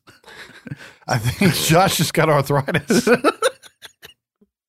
So she, of course, hangs up and he grabs the flowers for mom and heads over there. And uh, he's Which ring- I think we're just sitting in dirty sequel. yeah. And uh, he's ringing the bell, and Diane and David won't let him in. He's like, do, do you want me to climb? Do you want me to go around the side and climb up in the window? Because I will. and he disappears for a little bit and comes back. He doesn't just disappear though. I love that part because it cuts to Diane and grunting. David, and they can hear him grunting, and they're staring at the window like, "Oh God, he's coming through." And then it pauses, and then he comes back on the radio. So, of course, once he's in, he gets into a fight with Liz. And uh, as they're going back and forth, she says that she's going to go out with him, and he asks to tag along. What, you hang out with my friends? Sorry, a failed actress and a twat. That's harsh. Your words. I did not call Diane a failed actress. So Liz, of course, ends up going on a rant about how Sean said he would change, but he hasn't. And it's like, well, I took you to Greece. It's like, we met in Greece. Honestly, though, if you think about Sean, he's like any guy that didn't get into a serious relationship right out of high school. yep. Like it doesn't matter if you're in college or, or didn't go to college, but that age range, that early to mid 20s, if you're a bachelor, this is your life. Yup. I mean, it really is. Yeah, if you didn't get serious real quick or get a kid, you're like fighting not to grow up. But uh, of course, like you said, we can hear a TV in the background talking about all hell's breaking loose. Uh, he ends up giving Liz, he's like, Here, I got you flowers. And she's like, To a wonderful mom or whatever. Right. He's like, Oh, oh, they must have mixed that up. And uh, she breaks up with him. So Sean, of course, heads to the Winchester with Ed to get fucking blitzed. Naturally. And uh, Ed's agging him on because he's like, fuck her. We don't need her. we, right? so, through conversation while they're getting drunk, we learn about the rifle above the bar. And of course, it must be deactivated because the barkeep was not in the mafia and dogs can't look up. but as they leave, they're singing, and I think this is in the trailer. And I'm 99% sure it was in the trailer where they're out in the street and they're like, you know, the zombie down the street singing along. If it's not in the trailer, it's one of the most iconic scenes in the film, and it's fucking fantastic. Must be a bass. Um, but they make it home and keep partying. And Pete comes in eventually because we're seeing it's obvious some time has passed and they're fucking spinning records and shit. And uh, Pete's going off, and somewhere in there, And Sean's like, It's Saturday. He's like, It's fucking Sunday and it's four o'clock in the fucking morning. Right. and I have to be at work in four fucking hours. And, uh, and and and Sean's like, well, we broke up, we split up with Liz tonight, and he's like, just keep it down, and he's walking away, and and what does Ed say? Is he like cunt or something? Something, yeah. And- Twat, something. The, Yeah. Brit- the British version. It may have been. And Pete comes back over, and he's like, just starts going off on it, and he's like, "Go live in the shed, you thick fuck." Right. There's a lot of foreshadowing in this movie. Oh yeah, for everything. I mean, like the whole plot's essentially foreshadowed, and I hope we remember to bring up a fraction of them. yeah, because the whole movie's like these eight to ten recurring things, and that's the whole damn movie. Are you saying this is a film with reoccurring themes? It is. Wes Craven comes back to haunt us. Just like fucking Reanimator always pops up. So Sean ends up going in a drunken stupor over to the whiteboard on the refrigerator, writing something while the machine plays the missed messages throughout the day from uh, Liz and from his mom. And he wakes up in the same position in the kitchen and looks, and, and he can see what he scrawled on the whiteboard, which is go round mums, get Liz back, sort life out. yeah. It's a good to do list. Yeah. So Sean makes his morning trip to the shop, and the background for us is very different. There's no soccer kid, just a soccer ball. There's no homeless man at the corner, but he's down the street stumbling around like a zombie. Around the corner, there's no guy washing the car. The windshield's busted out, but where is he? And I think a couple people run by. I don't know. If, to me, when I saw that scene the first time, it was Night of the Comet. I don't know why. Like I got the Night of Kinda. the Comet vibe just in a comedy. But uh, he goes in, and it's great because he's so oblivious that he goes to the cooler to get a drink. This is when he goes to get the ice cream for Ed because he Yes. asks him if he wants anything first. And when he opens the door, we see the bloody handprints on the door come right into frame, and he's like reading the back of a can of Coke and puts it back and gets a Diet Coke or some shit. And as he's walking away, he's reading the can and does this perfect fucking slip. Yes. he sells that shit, man, which it's presumably blood. And uh, he's bitching about how the shopkeep doesn't have any papers, and he's like, "I owe you four pence or whatever." And he's hollering for him. You can see him way in the back, past the coolers, all zombied out, Right. stumbling towards him. And uh, this continues as he goes back across the street. The homeless zombie comes up on him. He's like, "I haven't got any change." And just right. just escapes them all flawlessly. Oh. So he gets back, kicks on the news, and as he's changing channels, it's perfectly going. And the, the beginning of it's all I'm going to say here because it's like, there is, and then he, and he cuts to a music video on the next channel, Panic in the Streets of London. And like, as he's going through like five things, it's telling the story. It's like a perfect supercut. It tells everything. You Yeah. just got to be paying attention to it. Then we hear Ed, there's a girl in the garden. they go out back. I want to say, isn't Ed like creepily hiding behind a curtain and he, He pops is. out to say it? It's like you don't know if he's a zombie at first. you don't know if he's a creeper, so you don't know. but you know he's got wood because his shirt says it. yes. But they go out there and they see Mary, Mary the zombie, um, stumbling around. They're like, "Oh my god, she's drunk." and uh, she starts jumping on Sean. It's like, "Oh, I think she wants to cuddle." And they fall down together, and she's starting to get a little aggressive. And Sean's like, "Ed, do something." He's like, two seconds," and he comes back with a camera, takes a picture of him. They get up. He pushes her away, and she fucking falls on her back straight onto the base of one of those big umbrellas that like goes over a table, fucking impaled. They're like, holy shit. And then she gets back up, and we get a shot through her back of them, like, holy shit. And then to break the tension, you hear Ed winding the fucking camera and getting ready to take another picture. Because they think they've just killed a drunk girl at first. Yeah. And then she stands back up and they're like, what the fuck? So then big zombie dude shows up and they're like, fuck this, and they go inside. Well, then another zombie comes into the living room because the fucking front door's open again. I forgot to say that when Pete leaves in his middle of the night rant before he goes upstairs, he's like, and the front door's open again. So they throw shit at this zombie, and eventually Ed bashes his head in with a fucking ashtray. And uh, after this, the uh, the news says The attackers can be stopped by removing the head or destroying the brain. So to the garden they go with all the kitchen utensils they could muster. And they're throwing all the shit at him to no avail. And uh, Ed sees the record that Pete threw out the night before when he was on his rant. And he throws it at uh, the one zombie and it busts and a shard of it sticks into him.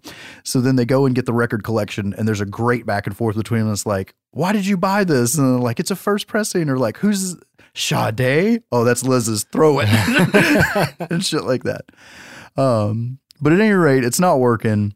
They finally go to the shed, or Sean does, and they come back with a cricket bat and a shovel and bash the two fucking zombies' heads in. So they go back inside. Ed eats his ice cream and he tells Sean, You've got red on you. so Sean's mom calls. And in this conversation, we find out very quickly where Sean learned his do nothing lifestyle. Right. Because, like, some men tried to get in the house. Well, did you call the police? Well, I thought about it. and through conversation, we find out. Well, actually, the line she says is great. It's like, "Well, is everything okay?" It's like, "Well, they were a bit bitey." Yeah. and they find out Philip's been bitten, and uh, Ed finally jumps on the phone because he's like, "We're coming over, mom." No, I think it's all right. And he grabs the phone. He's like, "We're coming to get you, Barbara." yes. Which that's obvious as fuck what that is. I love their reaction when they found it. Sean looks up to Ed. He's like, "Oh, it's just Philip. He's been bitten." and it's like, oh, "Okay, good. Like, Yeah, as long as it's not Barbara." Yeah, because because first Sean's like, "Were you bitten?" And she's like, uh, "No, just Philip." And he goes, "Oh, okay." And then then that's when Ed's like, "Like, was she bitten?" And it's like, "No, just Philip." Oh, okay. and there's so many little bits like that that it'd take too long if I try to put them in here. That's great between them two. So they come up with a plan. They go through a couple of revisions that give us more jump cut montages, but they finally figure out where they can go that's safe, secure, familiar, and they can smoke. The fucking Winchester. Right. And it has a gun because you got to think this is England. There aren't really guns. This is true. Still unsure whether or not that gun works or not. It's a solid plan. It's better than anything else they got. They're out of records, brother. So steal Pete's car, kill Philip, grab Barbara, grab Liz, and head to the Winchester until it blows over. so uh Mum greets Sean with You've got red on you. and Sean goes over to Philip. He's behind him fixing to bash his head. And he goes, I'm sorry, Philip. Philip's like, What'd you do this time? He's like, Oh shit, he's still alive. and so it turns to him going over to Barbara, like, Philip's always been mean to me. And like, blah, blah, blah. Like, he's trying to prepare, mentally prepare her for, I'm going to kill his ass. It's like, Mom, I'll have you know that on several occasions, he touched me. And he's like, that's not true. I'm sorry. yeah, he, she turns around finally and he retracts it. Oh. so they get ready to go outside, and somehow Ed managed to wreck the car. You know why? Because Ed saw Philip's Jaguar and he was going to drive that fucking car, so he wrecked Pete's car. So they all pile into uh, the Jaguar and they head over to uh, to Liz's. And no, they are going to pile into the Jaguar and get attacked again. And this time Philip gets his fucking neck ripped out. Yes. Then they get in. And, and so they drive on over. And I think Ed may already be mowing down zombies. I don't remember. Hmm.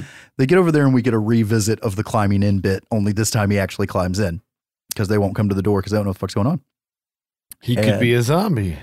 And uh, once in, Liz asks Sean, Well, what's the plan?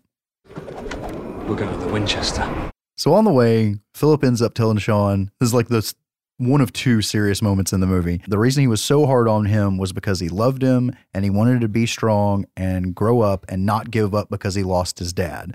And fucking Sean starts crying and shit. And then Philip dies.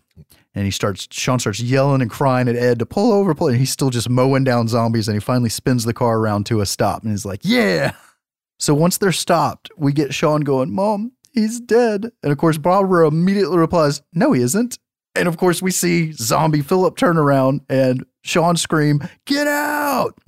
So they're trying to get out of the back of the car, and the doors are locked because of the fucking child safety locks, because Philip's an asshole. But they eventually get out and lock Philip in the car, and there's a quick exchange with Barbara, like, That thing's not your husband anymore. Let's go.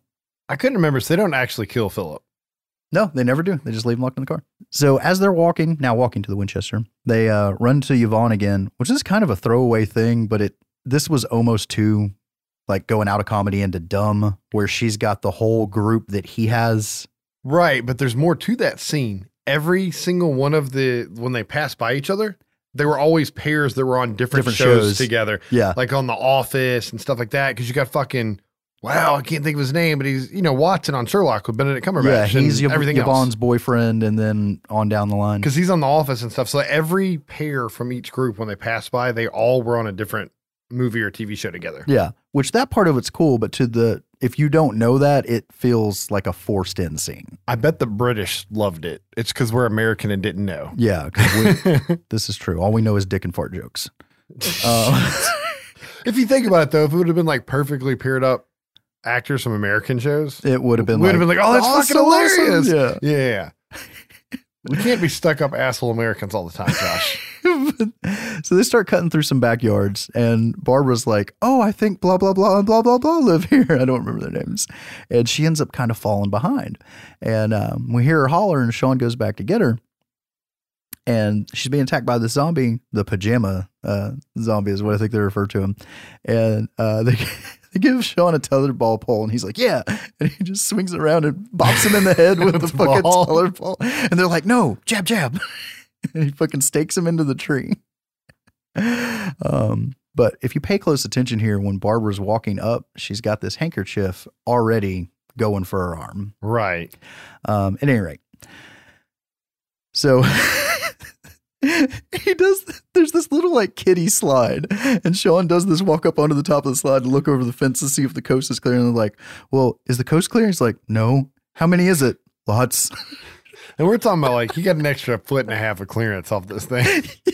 This is great, but the camera never moves. You just see it come out. of It's great. So uh, Diane, the failed actress, is like, "Look at this.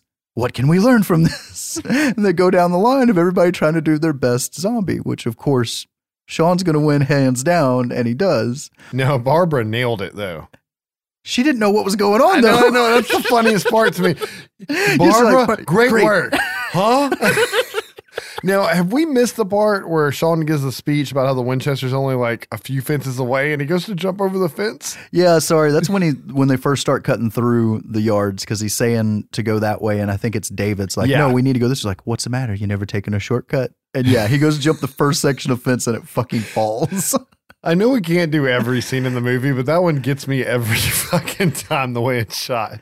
so they they do their blending in thing and it works. And they get over to the Winchester, but it's locked. Ed gets another weed call. And this time Sean calls him out. And he's like, not fucking today. of course, him yelling at him brings the attention of all the zombies to him, like, oh shit, they broke character.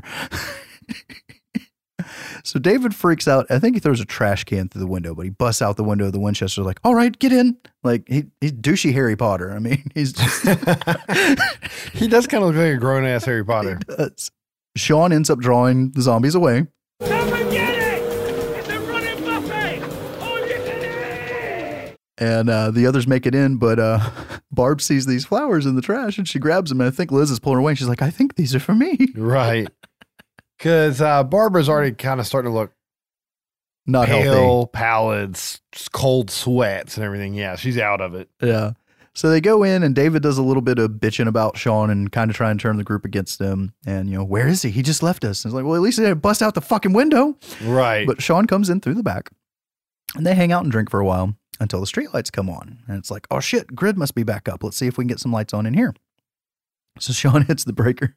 And as he's doing this, he sees the lights come on in the back door and you can just see the horde of zombies at the back door. And he goes and pulls the shade down. Because he realizes he done fucked up and they know he's in there. yeah, he did not give them the slip like he said he had. And he comes back in, and that's when Ed hits the fucking jackpot on the Dracula slot machine. and of course, the attack begins from the inside, not the outside, because the fucking barkeep all of a sudden fucking stands up. And uh, the jukebox comes on, and this is another revisited joke where, because early in the movie, when Sean first goes to the Winchester with Ed, if you leave me now, you take Right. away. Because it was like, who put this on? It's on random. and then fucking Queen comes on. who put this on? It's on random. and they're beating the shit out of Barkeep back and forth to the beat of uh, Don't stop me now. I mean, like, I don't remember what movie or cartoon it is, but like, so I just remember somebody saying nobody wants to get their ass beat to a soundtrack. That is from Dave Chappelle's fucking stand up. Chip Right. still got the music on. We're not gonna take it. Nobody wants to get their ass beat to a soundtrack, and I think that every time I watch this, because they're like oh. they're they're circle strafing around him, Yeah. beating him with like pull cues and whatever in perfect beat. And I don't know if that was Simon or Edgar's idea, but it was fucking pure comedy gold. Oh, I'm, you know, and I've always thought that that drags on too long when I watch the movie. But now, if I think of Dave Chappelle while watching it, it's totally okay. I never thought that scene dragged. I love every second of it. but uh, Di- Diane tries to help, and she's throwing darts, and Sean's like, "In the head, in the head," and she hits him in the head. Sean, not the barkeep. Ed throws Sean the the bar rifle, and he uses it to slam uh, barkeep into the jukebox. And Ed's like, "Why didn't you just shoot it?" And Sean starts to say that the gun's not real and squeezes off a shot into the fucking bar. Right. And it's like, "I told you." And he's like, "Yeah, but dogs can look up." so they decide to work together to run the gun because nobody's ever done it. And there's a big faux pas in here that pisses me off because he's he's like, "We have 29 bullets, 28. Oh, and call them shells.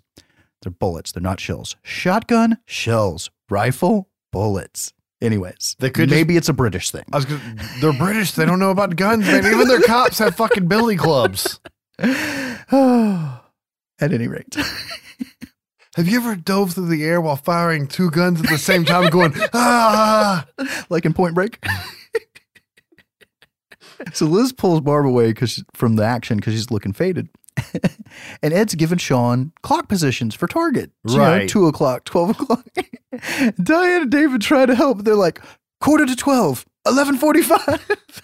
so Ed starts treating it like TimeSplitters. Top left, bottom right, because that's what he was doing earlier in the movie when they were playing. Uh, but the wave uh, gets pushed back enough for Sean to go check on his mom. And one by one, they go over to see what's going on with her, leaving David alone with the gun. So, of course, we see that Barbara's been bit. She says when it happened, she didn't want Sean to worry. And because she starts off by trying to give this necklace to Liz. She's like, I think you should have it. She's like, oh, fuck, you've been bit.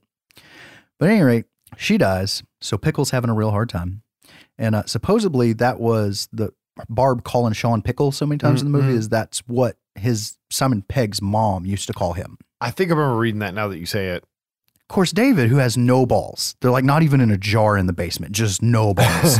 He's got the rifle on Barbara. It's like, she's going to turn into one of those things. They're like, you're not going to shoot my fucking mom. And this escalates to the point where out of all of them, there's like, he has the gun.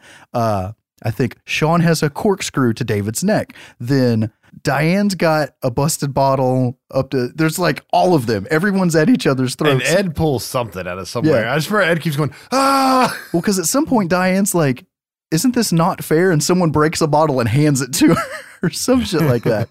but of course, they're in the middle of this fucking standoff, and uh, Sean goes on this rant about how David hates him, and he, he's always hated him because he's always been in love with Liz, and Diane of all people confirms it, and she's like, "When she turned you down, I was there to pick up the pieces."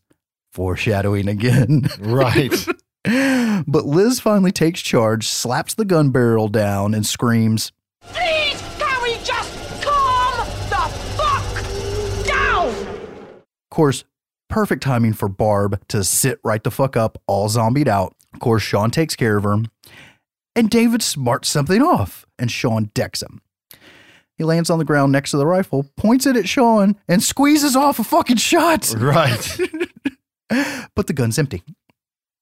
So David, now that he's just a full blown douchey O'Neill. he's a full blown douche O'Neill at this point. He's trying to get out. He's like, oh, oh, I'm fucked now. I'm fucked now. And uh, Diane talks him out of it. It's like, get away from the door. Shut the fuck up.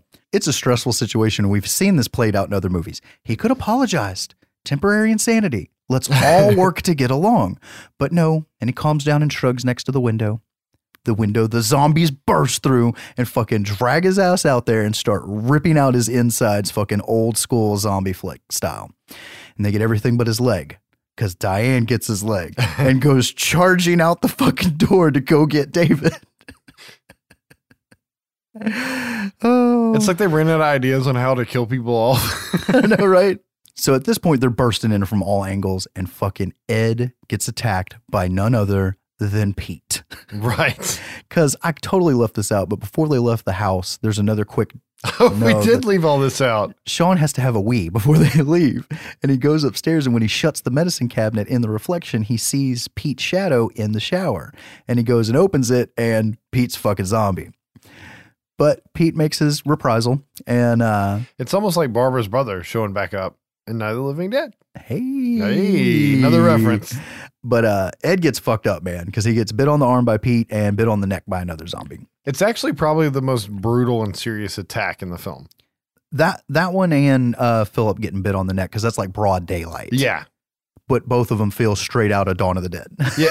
they stop film those those two attacks don't feel like a comedy movie at that point. no, but uh, Sean ends up shooting Pete in the head, and so the three we have left now are Sean, Ed, and Liz, and they all dive behind the bar. and uh, Ed's laying there holding his neck, and he's like, "Can I get a tissue or can I get a rag or something?" And I think it's Sean just reaches up above his head and ends up grabbing one away from a zombie, throws it to him. But uh, Sean gets up and he sets the bar on fire and plops back down. And I think it's Liz that's like, uh, "Where are the bullets?" And he's like, "Oh, they're on the fucking bar." and they start exploding, and they do have one explode and ricochet and at least get one of the zombies. But uh, they're realizing they're pretty well fucked. And Ed's like, we can go down into the cellar. It goes out to the street. And that's how they deliver the beer or something like that. So they go down there, and Sean has a breakdown. And uh, uh, Liz asks how many bullets they have left. And uh, he tells her two. And they start discussing how they can off themselves. And I was like, well, I think one of us should go first and all this shit. and uh, Ed chimes in. He's like, I don't mind being eaten. and Sean says, you know, I don't think I have it in me to shoot my mom, my flatmate, and my girlfriend all in the same evening. To which Liz replies, What makes you think I'm taking you back? You don't want to die single, do you? That's it. I would like to be shot. So uh, they go to have a final smoke. Liz and uh, Sean, Sean, Shaun of the Dead, important character in the movie. Yeah, because she kept his cigarettes and he's like, I can quit at any time. They threw them away, right? Yeah. She's like, well, it was a bad day or some shit like that. And as she goes to light his, hers, somebody has the lighter, and the light from the lighter reveals the switch to the fucking lift they've been sitting on. But it was neat that it was a reveal that was supposedly supposed to be kind of a nod at the Resident Evil game series. Correct. Yeah. So it's like, holy shit, we can get out. So uh, Sean leaves Ed behind with a gun, and uh, they're crying and going back and forth about the whole rant and everything. And Ed's like, I'm sorry, Sean. Sean's like, it's okay. And he's like, no, I'm sorry, Sean. and the follow up every time is, I'll quit doing it when you quit laughing or something like that. Um, so the couple escapes while the zombies burst in. And now, topside, they're surrounded, but oh, they're saved by the army and Yvonne. Yeah, it's some dudes with some can't do attitudes. Exactly. So we cut to six months later, and we're seeing news reports about the zombies and the slave zombies because they'll make really good docile workers, and the game show zombies, and uh, the, the the zombie that they show putting up the shopping carts is the asshole kid from the electronics store. Right. Um, and we even end with a lady on uh, on like a talk show whose her husband's a zombie, and the host is like, "Do you go to bed with it?" Yeah, it's like some Maury Povich shit. Yeah. But uh, we see Liz and her and Sean discuss their plans for the evening. Sean says he's going to go out to the shed, two secs. But there we see a chained up Ed, controller in hand. And of course, we again hear player two has entered the game as Sean sits down to play some fucking TimeSplitters with his buddy Ed. Cue the queen again. You're my best friend. Credits. And he's living in the shed, just like uh, Pete foreshadowed. Exactly. I think we talked about this off air, and I forgot to bring this up during the movie. The uh, the electronics store that Sean works at is Foree Electric, which is a reference to Ken Foree, who of course was Peter in Dawn of the Dead Right. '78. He's in a fuck ton of Rob Zombie movies. Yeah. Now on the DVD that I've got, there's a plot holes section, and uh, one of them is uh, what happened to Ed, and another one's what happened to uh, Diane, and they're like comic book style. Have you seen these? No, but I read that canonically Diane survived, right? She hid in Yes. a tree. Yeah, she uh and they do like uh comic book cells, but then it's narrated by the actors. Um so she got away and held up in a tree and survived eating David's leg and then went to live with her aunt. And what happened to Ed was he he ended up surviving. He got two in one shot or two good shots with his two bullets and everything and hid under the stairs. And the military came in and cleared out the place, but they never found Ed. But when Shaun went back to mourn, he found Ed. So that's kind of dumb. But whatever. That's that's the missing part there as far as how Shaun got Ed back. I fucking loved this movie. Yes. And it hits all the notes because it's got some serious shit in it. It's got great callbacks. It's got great comedy. It's got a little bit of action. Um, everything feels good. Um, I know people who can't get into British movies that fucking love this movie. I know people that can't handle zombie movies that this was an in for them because this was before we had Zombieland. I can't remember the name, but wasn't there like a proposed sequel title that was fucking badass? Um, like from Dusk Till Shaun, That's or what it was. something. Yeah, I- maybe it was supposed to be a vampire movie. I don't know, but the name alone, like any way they could do horror movie names and throw Shaun in there, I'm on board if this team's involved. Well, I think, don't hold me to this, but I think Simon Pegg actually brings it up in the DVD commentary. Um, so I don't know if that was a jab or if it was ever actually talked about. Honestly, I would have rather them do like an anthology horror series with Shaun and Ed as the main characters, not related to the previous movies. They just Yeah. do like horror spoofs every time, more than Hot Fuzz and World's End. Yeah, just not have it be canon, just have the same two characters on Yeah, another yeah. adventure. Like Shaun and Ed stuck in a vampire bar at the fucking titty twister all day long, man. I'd be okay with that. Yeah, I mean that one's just definitely a rewatch. Like I said, I wish the trilogy would have stayed as consistent. We didn't get like the other horror movies. That would have been a been a cooler idea. Yeah. But just like our next movie, it- it's just a lot of fucking fun, like all of these movies were. Given the lead in on this one is going to be hard on me because I want to gush so much about this movie. This movie did so many things to me, including giving me a husband's bulge. And that is 2011's Cabin in the Woods. This fucking movie was so full of win when I saw it in theaters, and it's full of win all five plus times I watch it a year. Yes.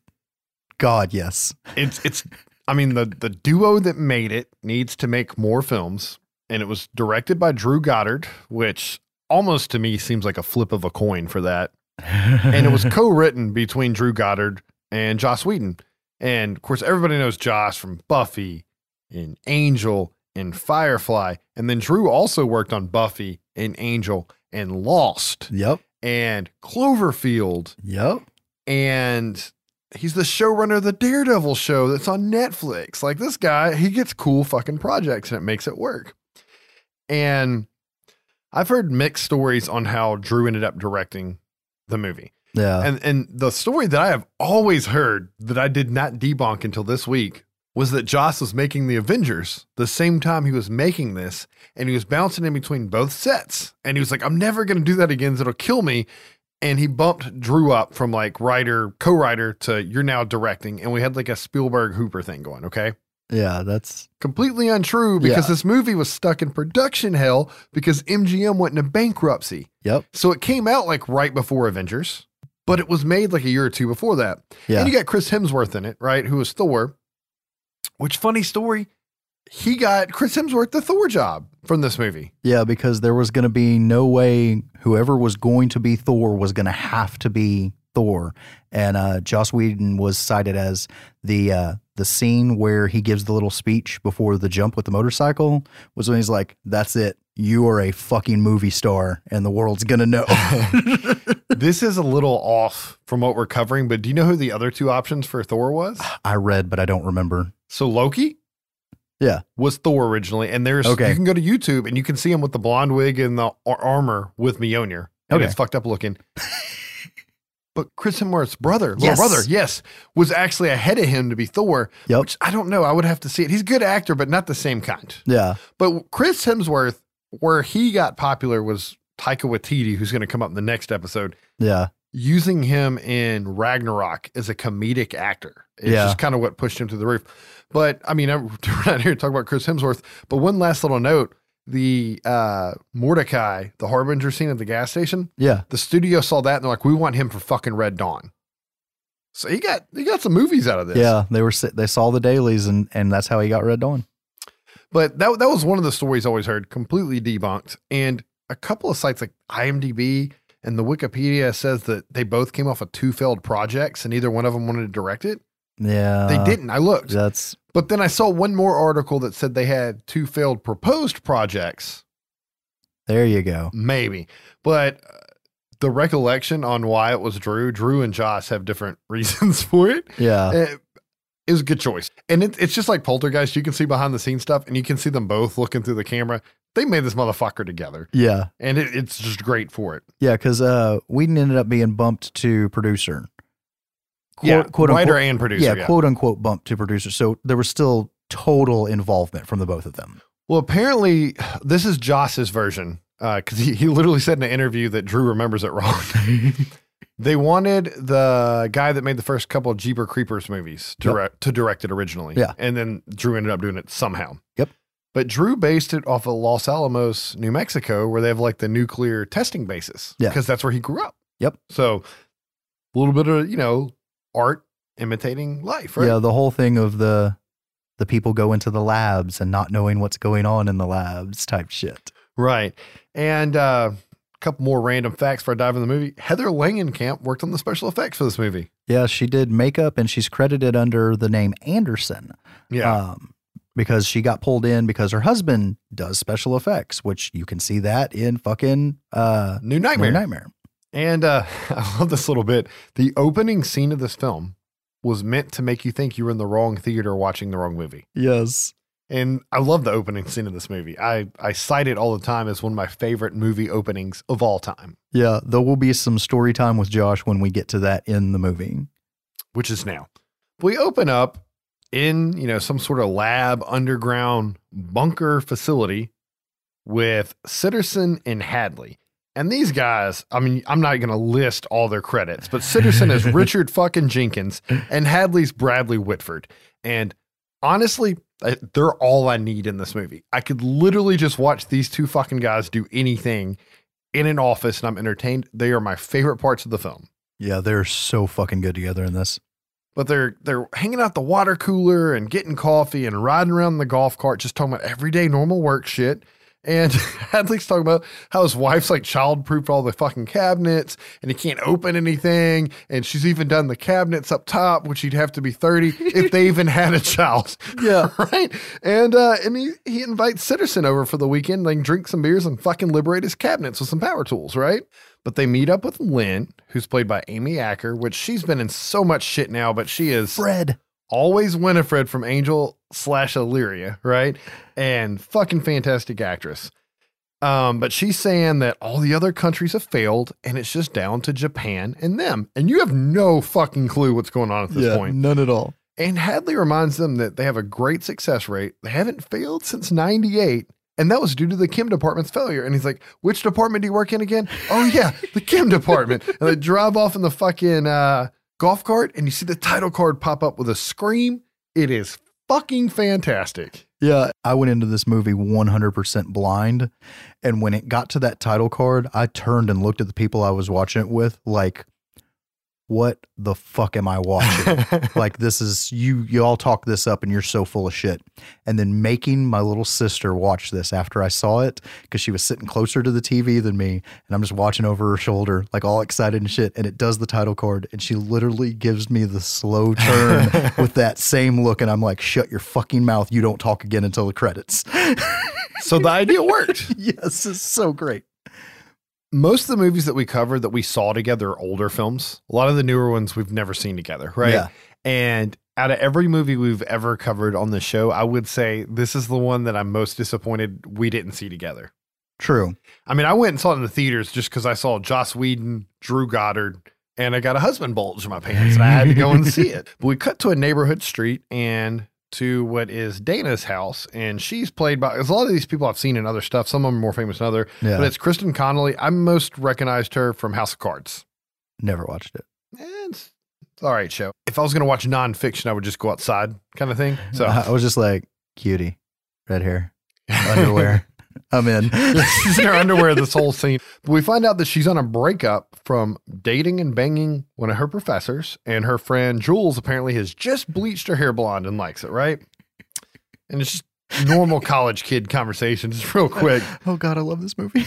Kurt comes in and it's motherfucking Thor, Chris Hemsworth, and uh, he noticed Jules' hair change, and he points out his friend Holden, who they're trying to set up with Dana, right? Yep. And uh, he has some questions about some of Jules's textbooks. What are these? What are you doing with these? Okay, I get it. I'll leave the No, no, no. Who gave you these? Who taught you about these? I learned it from you, okay? I learned it from watching you! We find out at this point, like you get a little hint that Kurt's really smart. Like he's like looking at Dana's books and he's like, oh, you know, you should read this for research and do this and that, Yep. which is kind of odd because he looks like your hero jock, right? And uh, I should say when he came in, he, he you know chunked a football out the window.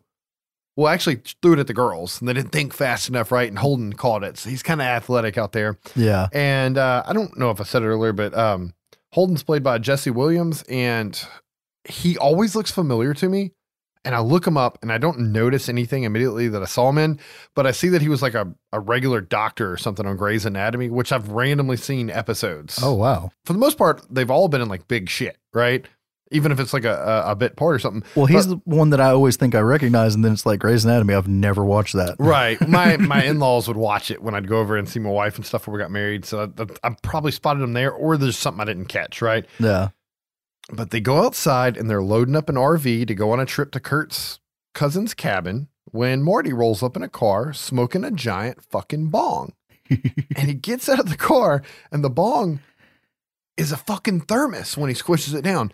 This is a working bong and thermos, and the prototype was five thousand dollars for them to make it for this movie. And I recently saw that somebody finally went the full tilt, and you can now buy your own, and it's still like fifteen hundred bucks That's to get insane. a reproduction one. But uh, they're telling them how they can't, you know, smoking pot out in public like that, so they don't get arrested. And, Marty, Marty is fucking amazing. yeah, it's played by Fran Kranz, and I always recognize him from Joss Whedon's Dollhouse. Yep. Which, if anybody's never seen that show, just go fucking find it and watch it. I don't know if it's still on Netflix.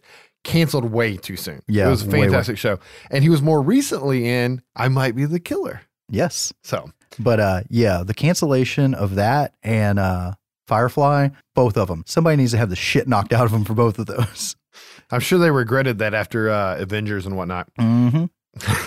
A cop would never pull over a man with a giant bong in his car because they fear him, for he can see further than they. Yeah. I don't know what he's talking about, but he talks like that the whole time. And he looks like Shaggy.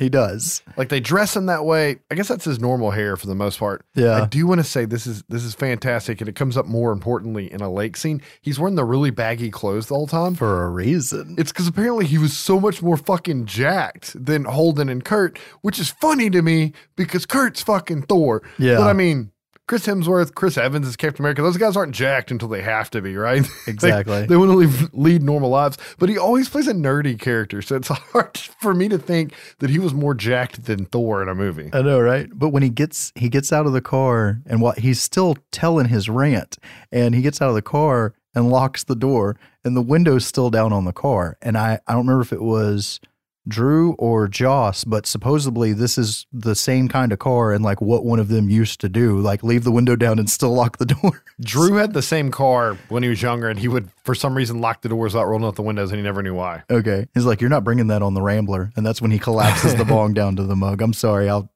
I love this movie. But as they pull away in the Rambler, the RV, we see a man on the roof. He's like a man in black with an earpiece. And he's like, The nest is empty. They're on schedule. That's your first clue that this has something to do with the guys that need to liberate their fucking cabinets. We cut back to HQ, the office, control room, whatever the fuck I'm going to call it throughout this movie, because there's a lot of cuts in this movie. and we see that Sitterson and Hadley are firing up their control panels. And we're introduced to Truman, their guard, which I think is a Mhm. Truman Show reference. Yep. Because they have like, you know, they they got these big TVs and monitors and they can see everything, including them driving off. The gang pulls up at a gas station to get gas, and it's like an old timey, creepy, hillbilly looking gas station. No mo gas kind of place. right, right. Just like Hills Have Eyes. And uh, Kurt and Marty are trying to figure out how to barter with old gas pump because it doesn't take cards. I think this is barter gas. And uh, they're introduced to Mordecai, the Harbinger, who's just a bit part in this movie, but he's fantastic. yeah. He tells them that the cabin they're going to is the old Buckner place. And uh, they have enough gas to get there, but getting back's another problem. It's real like fucking mysterious. Yeah, because it's supposed to be Kurt's cousin's place. Yeah, yeah, yeah. And uh, the Harbinger says some shit about the cabin's always changing hands. Somebody's always trying, always trying to get rid of it. Now I got to bring up here as they're going to leave because there ends up being almost a confrontation. But as they're going to leave, Marty's all like, "I hear the railroad's coming through soon. You'll have streets paved with actual street." And Mordecai says something about the war, and he's like, "Which war was that? You goddamn know which war." was that the one where brother was fighting brother?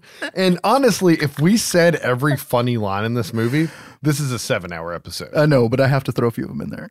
But we see the gang back in the RV and they're driving up to the cabin. And as we see them going through this tunnel and pulling around, we see this bird flying around and he hits this like honeycomb force field. And that's the best way I know to explain it. And it fries the bird like a bug zapper. Yep, and this is the next part of the movie where Josh, just a little t- t- tidbit here. I didn't even know this movie existed the first time I watched it because this is when I worked on the road. And so, first the guy on top with the earpiece, and I'm like, what the fuck? And then this happens, and I'm like, let me roll this back a little bit. Anyone listening right now who has never seen this movie, turn us the fuck off. You have to watch this movie. It is too damn good to be spoiled by us. Watch it, then come listen. Should have said that at the beginning. This I gush for this movie in awkward ways. but at any rate, Is it out of your husband bulge? it's out of my husband's bulge. But the important part, though, is to make sure you come back and listen to the episode. Yes. But yeah, that's another. What the fuck? Why? Anyways, going on. I do want to point out, and I'm going to try to not make this a four hour long episode, but I also love this movie. So the the gas station scene Yeah. was the first scene they filmed, Yep. and it was the first thing Drew Goddard ever directed. Yep. And when they got to the gas station, it was covered in fucking snow because they're in Vancouver, and they had to clear that out. So that's kind of interesting. Yeah. But the gang's now up at the cabin, and Dana reluctantly approaches it because she's scared. And we do get, I'm sorry again, it's going to happen a lot this movie. We get the low crawl shot just over the ground to reveal the cabin, which is straight up fucking Evil Dead. Yeah, I mean, there's a lot of throwbacks in this movie, and to the point where some people shit on this movie online and say it's just a try hard movie. They don't understand. I just feel like it was it's so intentional that it's fun. But anyways, they go in the cabin, they check it out. Kurt and Jules thinks it's cool right out the gate, and they all separate to the rooms. Holden goes in his room and he sees this creepy fucking like painting. I don't know if it's like Victorian era or whatever, but they're like gutting a goat. And it's kind of disgusting. He's like, uh uh and he takes it off and he sees a window into Dana's room. And he realizes that she can't see him. So it's like a two way mirror. And obviously he likes her. And then she starts to undress and he's smiling. He gets excited and then he gets a little chivalrous. Yeah. And he's uh uh And he, he, he goes and tells her, and the whole gang comes in to check out this two way mirror. Marty says it was the pioneer days and people had to make their own interrogation rooms. Yep. And some of these lines are just so random and he delivers them great. And Kurt wants to check out the rest of the rooms to make sure no one can watch him pound Jules away. But Holden, being the gentleman he is, swaps rooms with Dana just to make her feel better. And you can tell she appreciates it because she also likes Holden. They get a little bit flirty, but Dana's all for game, right? Like she's Yeah. saying stupid shit and embarrassing herself, and it's just not working out for her. We cut back to the office and we can see that Sitterson, Hadley, and Lynn are monitoring everyone in their rooms. They can Yep. see every room in the cabin. They're watching them. Lynn says something about how she messed with Jules' hair dye so that when she bleached her hair, it would make her like dumber and lower inhibitions. They created a dumb blonde. Yep. And then the fucking phone rings. And Hadley answers on the speakerphone. I don't know if it's an intern or what. And he's like, the harbinger's on the phone and he's kind of creeping me out. And he's like, ah, transfer him to me. And he goes on the greatest speech ever. Yeah. He's like, the lambs have passed to the killing floor. Cleanse them, cleanse the world of their ignorance and sin, bathe them in the crimson of. Am I on speakerphone? 'Cause I, I can hear the echo. That's rude. I, I don't know who's in the room. And they're all laughing at him. Hadley's fucking with him, blowing smoke up his ass, acting like it's an accent, and he doesn't know about the speakerphone. He can hear everybody laughing, and he's it's so disrespectful. And he's like, he goes in and out of being a harbinger and a normal dude Yeah. at the same time. And the thing about, because there's going to be other moments later, the thing about Hadley is he's such an asshole, but you still love him. You know what I mean? I'm glad you said that because I'm going to tell a story later, and I, I'm glad that's the view you have of him. He's my favorite character, though. We cut to the lake at the cabin, and we see the gang's goofing off at the lake and doing normal shit. That and thing in the water looks just like my girlfriend. Yeah, Chuck's Jules, and they're all getting undressed except for Marty, and that's due to the uh, he's bigger than the other guys. Yeah, which is still fucking funny to me. Cut Um. back to HQ, and this is utterly fucking fantastic here. We see everyone in the office from different departments. There's people everywhere, and this is like a normal everyday workplace. And they're all placing bets on something. Like it might as well be the fucking college basketball brackets or whatever, right? Yeah. and they're betting on what's going to kill the kids. Well, Truman, who's new to the company, is appalled by the idea. And Lynn's talking to him, and she's acting like she kind of is as well until she passes her money off with her bet. Yep. And Truman says he, he feels like the game's rigged. And Sitterson explains that the game's not rigged. They just get the group together, get them to the cabin, get them to the basement. And then once there, they decide their own fate. Sitterson says it's a system. It's an all well play system. Even the fucking weird harbinger's part of the system. Everything plays a part. It's a ritual. It's a process. But he just explains how the the kids pick something evil, summon them, and it has to kill them in order. Yeah. And we're to the point where we're not being spoon fed, but we know the why. Actually, we know the how, but we don't know the why. Right. And I I have to go over some of this whiteboard. Okay. Some. You need to go over the whole goddamn thing. we can't do this whole movie verbatim, Josh. It would take forever. Okay. They have a whiteboard and it has different monsters and departments that bet on them, like werewolf, finance, alien beast, biomed, mutants, right? And some of these are like self explanatory. You see your zombies and things like that. But some of the funnier ones that stand out to me is you have witches and then sexy witches. Yep. Right? Um, angry molesting tree. Evil is, is a personal favorite of mine just because it's funny. Uh, Deadites is on here. Evil Dead again. Kevin. the companion book, Drew Goddard, he referred to it as Kevin is the normal guy you know at Best Buy who's completely average until he hacks someone to bits. Right. Um, a few of the other funny ones, Dragon Bat pops up later. Dismemberment goblins. There's a sugar plum fairy. The goddamn merman, which is a, a favorite of Hadley's. and actually Hadley voted on it according to the whiteboard here. Yeah. Unicorn, um, zombie redneck torture family. It's just, it's it's a great list. You, you can look it up online. When I saw the movie in theaters, the first thing I thought was, I cannot wait till I can see like a HD picture Yes. of this fucking scene. And and this scene has to absolutely be in the top five most paused movie scenes of all time. And on first watch, when I saw it, I was like, wait a second. And I grabbed the remote and rewound it and got it. And I'm like, frame by frame, that says fucking unicorn. I know. And and the wife, girlfriend at the time, Ginger and JJ are like, push play, shut the fuck up, and sit down and watch the movie. Damn. It's just so fun. All of it. There's really only two set places in this movie. We cut back to the cabin. we see they start partying right as the office is also getting ready to party a little bit, right? Yeah. And the gang's playing truth or dare. And Marty tells and Marty dares Jules to go make out with that moose over there. And they're all puzzled. He's pointing to like a, a mounted wolf head. Yeah. And uh I'm living in a womb of reefer. Something like that. and she does this thing where she's like walking up all sexy to it and talking to it, and it's it's weird and a fun ride, and sometimes just so out of place because Yeah. they're all getting into it. And uh, she makes out with the wolf head, which was fake, had a fake tongue, but apparently they put powdered sugar all over it to make it, uh, Dusty but palatable. yeah, for her to be able to do it and I would just be completely fucking grossed out. And as they're doing this, the creepy Evil Dead 2 cellar door pops open, and it must have just been the wind. Uh, that makes what kind of sense? They do what any group of smart people would do in a creepy cabin in the woods when the Dead by Dawn cellar door pops open. they go They down go and check it out.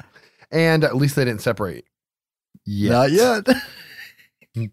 But they go down there and they find lots of weird artifacts and items that seem to tie in a little bit with the board. And I can't go into all these things, but you see like a puzzle ball that looks like the Hellraiser puzzle box. Yeah. You see a music box with cube. a dancing girl. That's the sugar plum fairy. Thor almost blows into a conch shell, right? And uh, the thing they settle on is Dana finds a diary, and it's the the Buckner diary, and it tells the crazy stories of the zombie redneck torture family before they were zombies. The husband had a husband bulge, right? He tortured the whole family. He like cut open mama's stomach and put it in hot coals. Patience, the daughter, I don't remember what the fuck he did. She only had one working arm. It's all very dark and Yeah. fucked up. Yeah, And it- her her arm was uh I forget the line, but she says she hacked it off. Yeah. And uh Dana's really like moved by all this and she finds a part written in Latin and decides to read it. Okay, I'm drawing a line in the fucking sand here. Do not read the Latin. We cut to outside and we see like uh, graves bust open and the Buckner family starts crawling out of their graves. I don't remember Yep. all their names. The daughter's Patience. Patience. She's I'm the just- important one. And I'm going to refer to everybody else as the Buckners, right? We cut to the office and we have a winner maintenance and Ron the intern. One lady walks up to Sitterson after he's handing out all the money and she's mad because she's like, Hey, I voted for zombies. And they're like, Ah, yes, you did. But this was zombie redneck torture family, completely different species. and he just seems like a nice guy. But we find out, I don't remember if they're talking to Truman or what, but legend comes from all of the monsters that they have, which those artifacts were for, and they were remnants of the old world. Hadley's pretty mad though because he always wanted to see a fucking merman kill somebody. And Yeah. apparently the cleanup's a mess, according to Sitterson. We see on the monitors they're watching Japan and it's in a, a school. And there's a creepy, you know, stereotypical Japanese ghost girl with long hair Straight up out of the ring. or grudge or any of that Yeah. floating around scaring the schoolgirls, right? We cut back to the cabin and Jules is randomly doing a sexy dance by the fireplace and everybody seems happy by it. But Marty says he has a theory about what's going on. He wants to know why Kurt, the guy that's on a full academic scholarship, is acting like a macho jock and why Jules is acting like a celebutard. and then he starts saying something about the puppeteers and he freezes. He's like, Puppeteers? Pop Tarts? I'm gonna go read a book with pictures. And right here, we're going to cut it back and forth between the cabin, the woods, and HQ. But Kurt and Jules go out to the woods to bang, just straight up. Jules is getting cold, so she doesn't want to bang outside now. Uh, Sitterson and Hadley start controlling shit, right? Yep. They warm up the area and they release a pheromone to get them in the mood. And that's why horror movies are so foggy. right, right.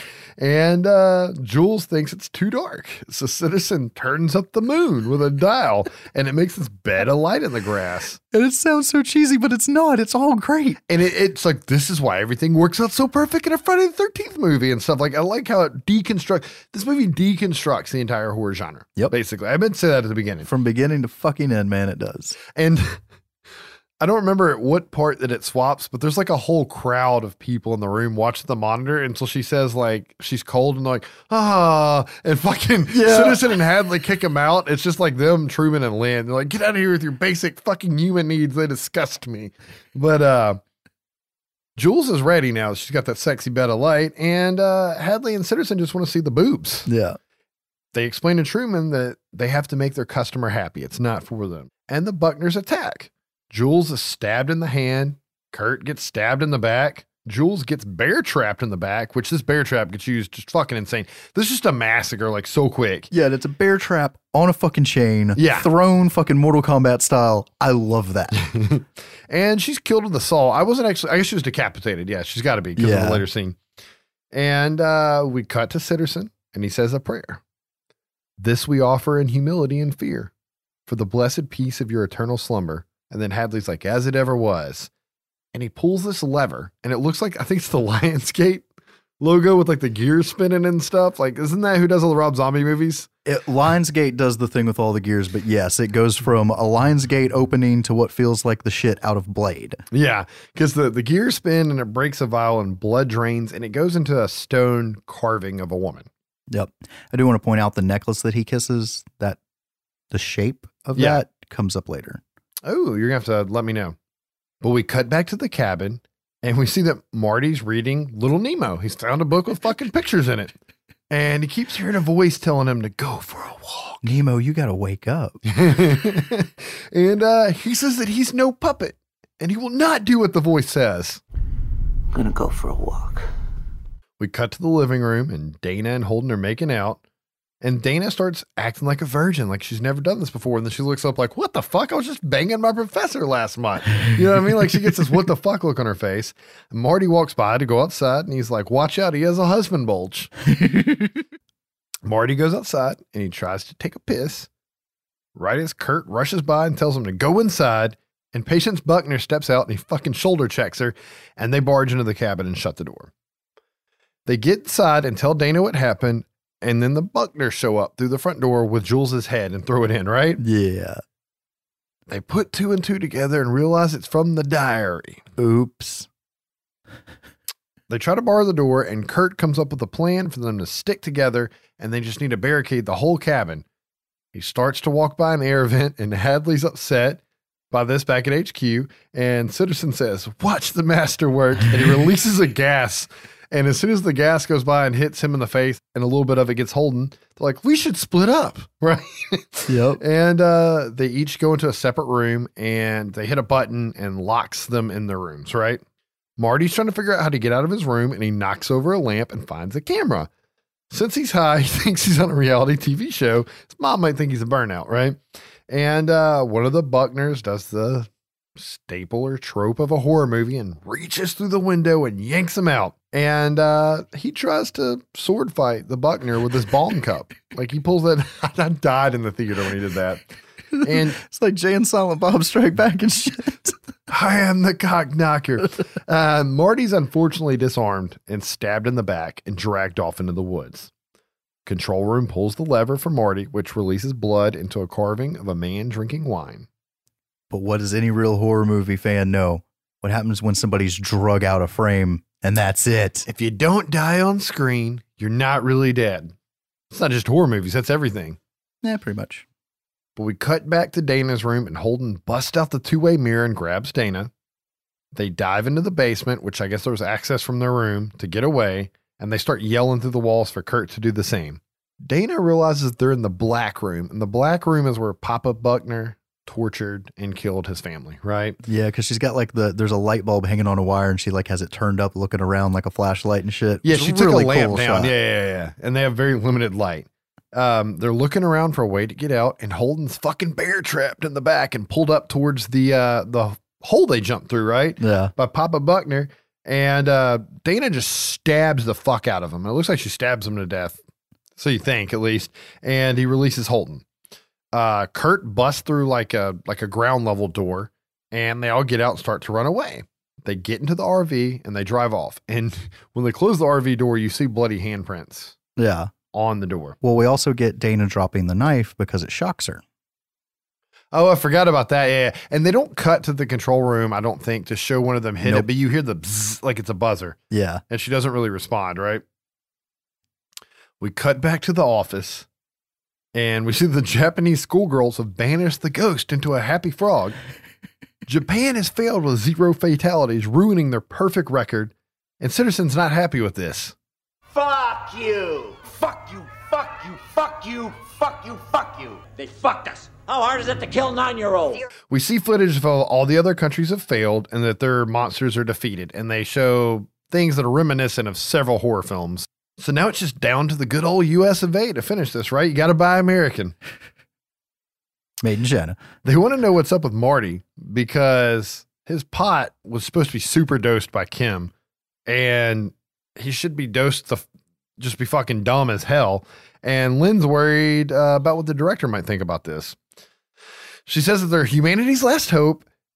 If they do not want the ancients to rise, and then she's cut off. Like they hang up on her, right? Because I think she like video called, and you're like, what the fuck? Yeah. Like I'm, like I'm sure if you don't know what's going on in this movie, that's like the last. Like what is happening right now?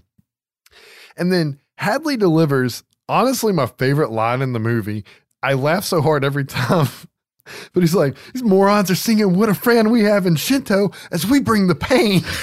I don't know what the fuck he's talking about. But anything Bradley Whitford oh. says in this movie is pure comic gold.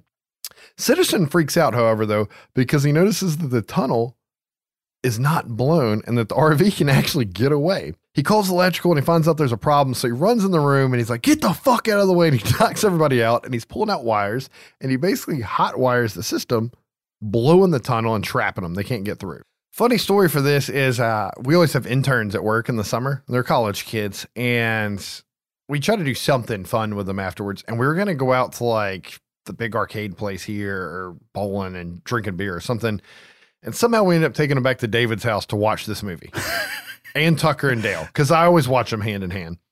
And Come with us, children. the other, and the two interns kept saying that Sitterson was David and I was Hadley, and it was just like work, you know, like like Hadley's like trying to be the boss and in charge of doing everything, and then every now and then, like, and Sitterson has to go in and manually fix everything, right, and be the hero, and it was it's a really funny parallel, and that's why I was like, you're like you're describing Hadley and how you feel about him. I'm like, yeah, because I got compared to him.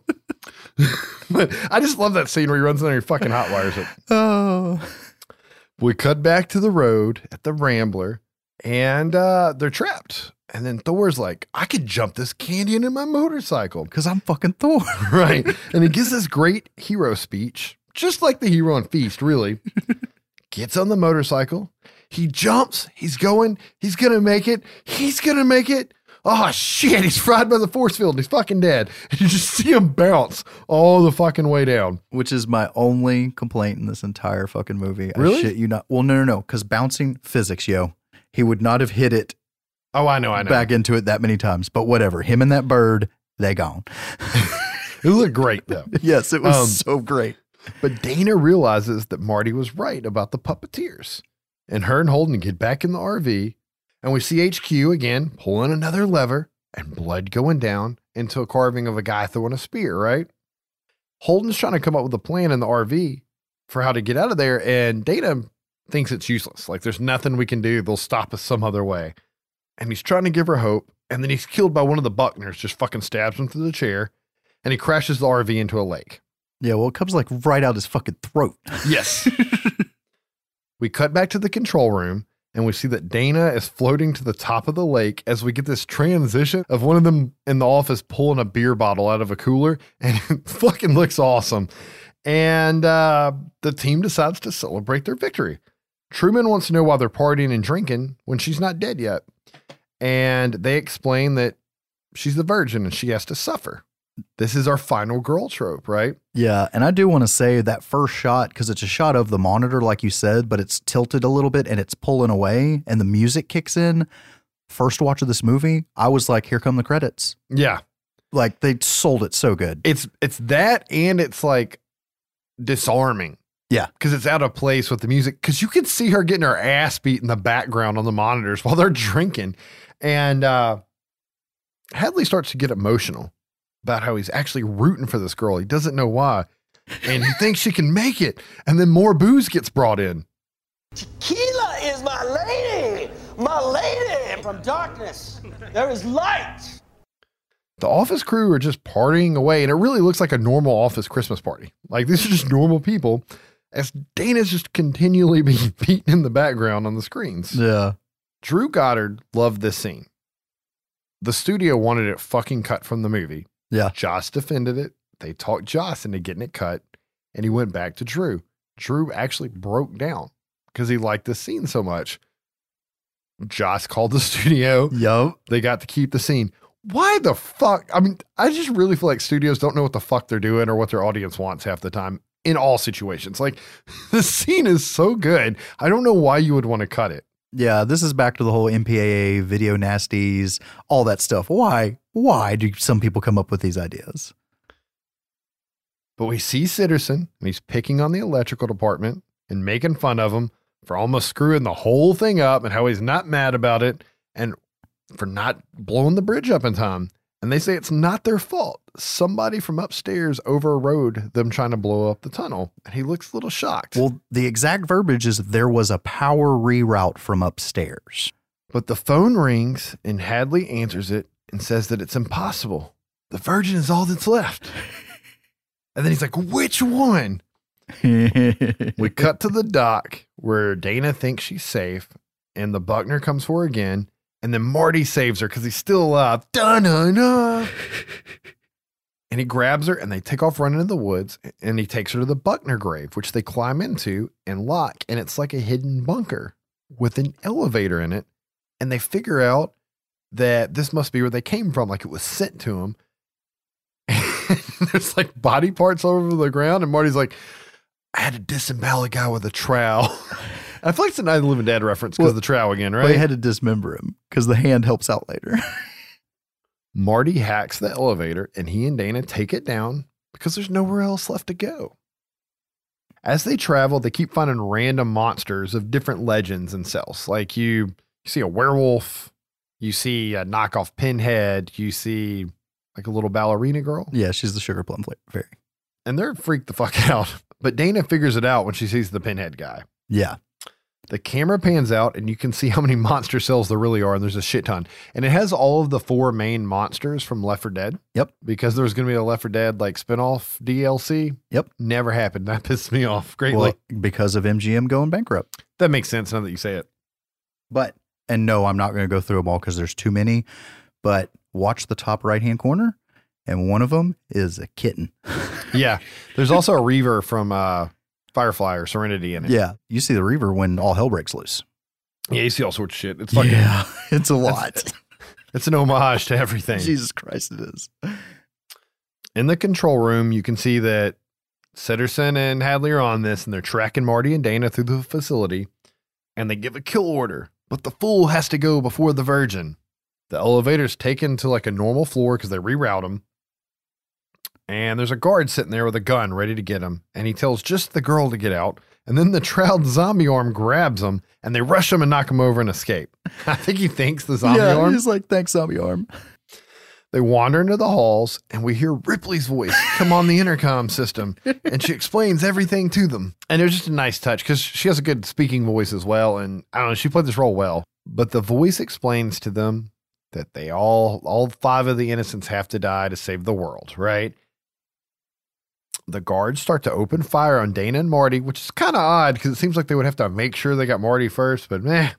They dive into another like mini control room and they see a button and they release the army of nightmares and all the guards. and the shit fucking hits the fan here. It's a massacre. All these doors start opening, and these guards are just getting just destroyed by every fucking monster you saw in the cells earlier. And so many things are linked or taken from other movies, Yep. but it's pretty graphic and doesn't hold back in like a really fun kind of way.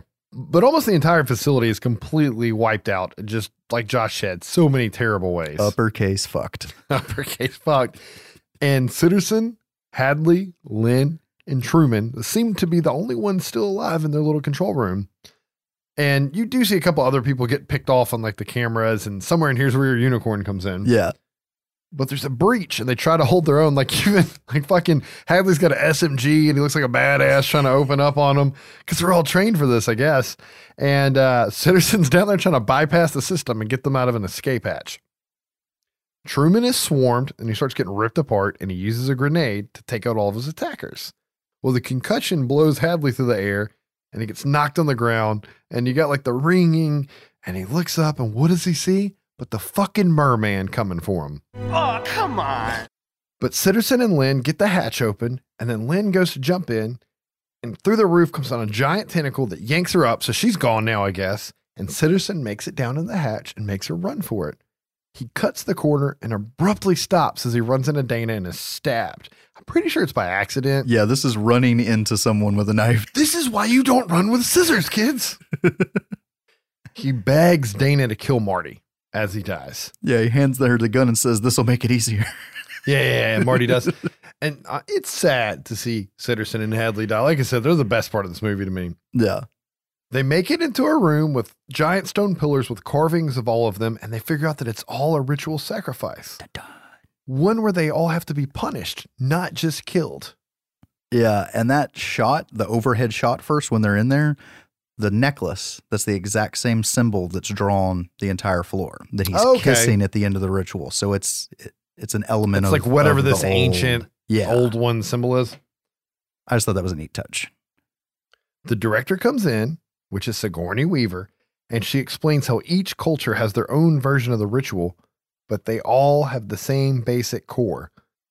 Five youths, the whore must die first because she is corrupted.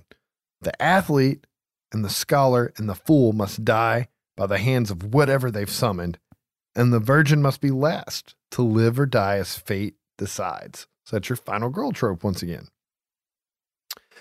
Dana finds the fact that she's the virgin comical, as you can see. She's clearly not. And the director says they work with what they got. Yep.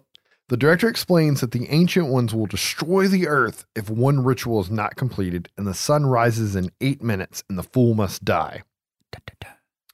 Dana's standing behind Marty, and she starts to aim the gun at the back of his head because she realizes she has to save the world. As she's doing this, a werewolf sneaks up behind her. And I want to say this werewolf looks better than most werewolves in werewolf movies. And it makes me kind of mad because it's like just like a little bit part. I'm so glad you just said all that. But Marty keeps his fucking mouth shut. And really, oh, I'll get into this at the end. Um, Marty doesn't warn her, and she's fucking mauled by the werewolf as Marty tries to fight the director, who whoops his ass into the ground. Little Patience Buckner, though, snuck down the elevator, walks into the room, comes up, and straight up fucking axe murders the director in the head. Yep.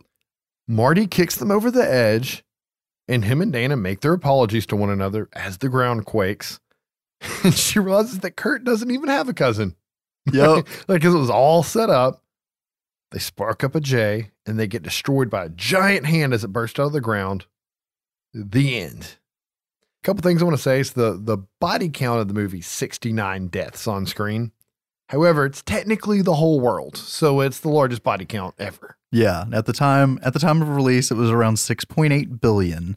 So I don't know if we're going to go with this as the highest or how many people were on that planet that got blown up in Star Wars. Alderaan? Alderaan, there we you go. forgot the name of Alderaan? but that's what I thought of. I was like, what other movies destroyed an entire planet? But anyways, no, I think that's that they get the 6.8 billion body count. Totally agree. Um, just a couple things I want to point out, and maybe this is from a philosophical standpoint. I don't know, but uh, it, I thought it was really neat how they kill the tropes off, right? Because that covers everything you see, like Kurt's the Chad, you know, and stuff like that. But they mixed it up. Yeah. Why? And if you think about it, Chem fucked it up again. Chem fucked it up in 98 and Chem fucked it up this time. Yeah. Because they made Jules dumb with the hair bleach, right? To make Yeah. her like the dumb blonde. And then you already had a scholar that you turned into a jock. Well, it's because their dumbasses fucked up and Marty was the virgin and Dana was the fool. Right, right, exactly.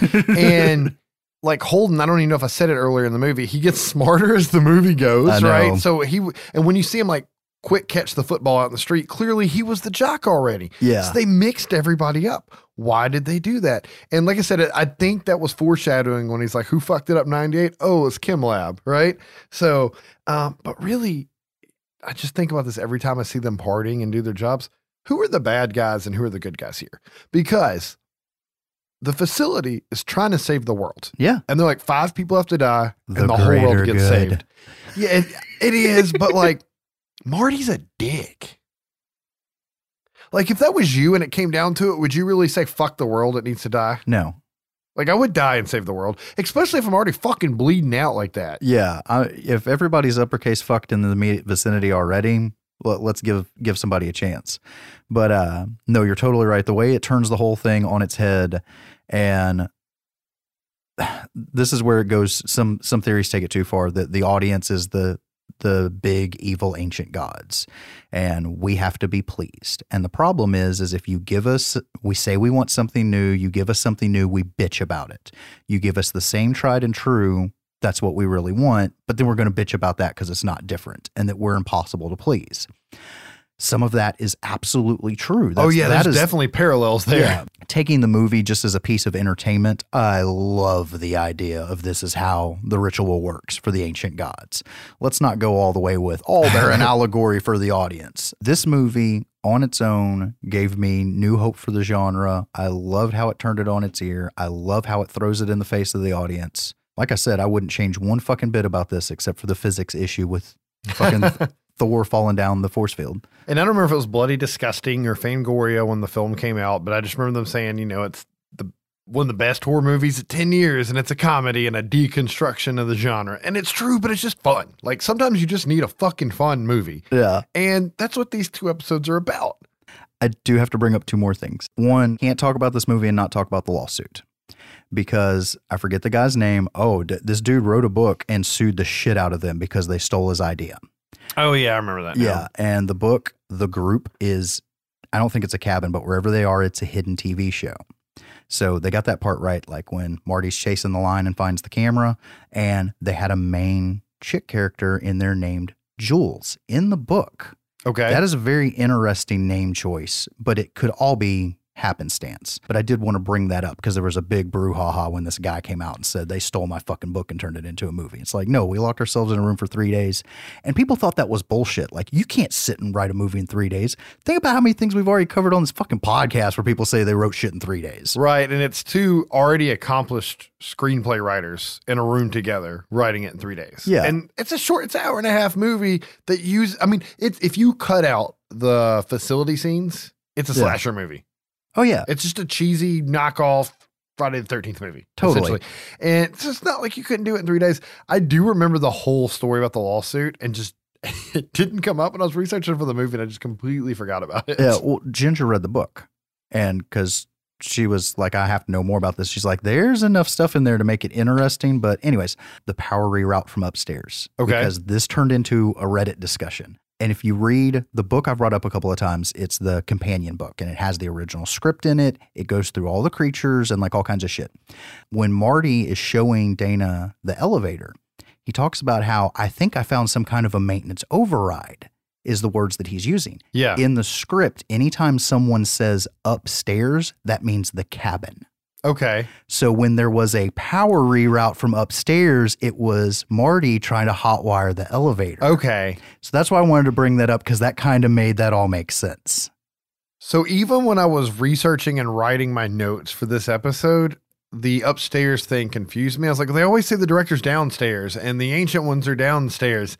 And I just I've let it slide every time I've ever watched the movie. And it's in the book that the the upstairs is the cabin because that's where I was. I was like, why did the director tell him to rewrite the reroute the power? Right, exactly. I have to look this up, which led to Reddit, which led to the book. And this is what's hilarious. I turned to the wife and I'm like, we got to get this book.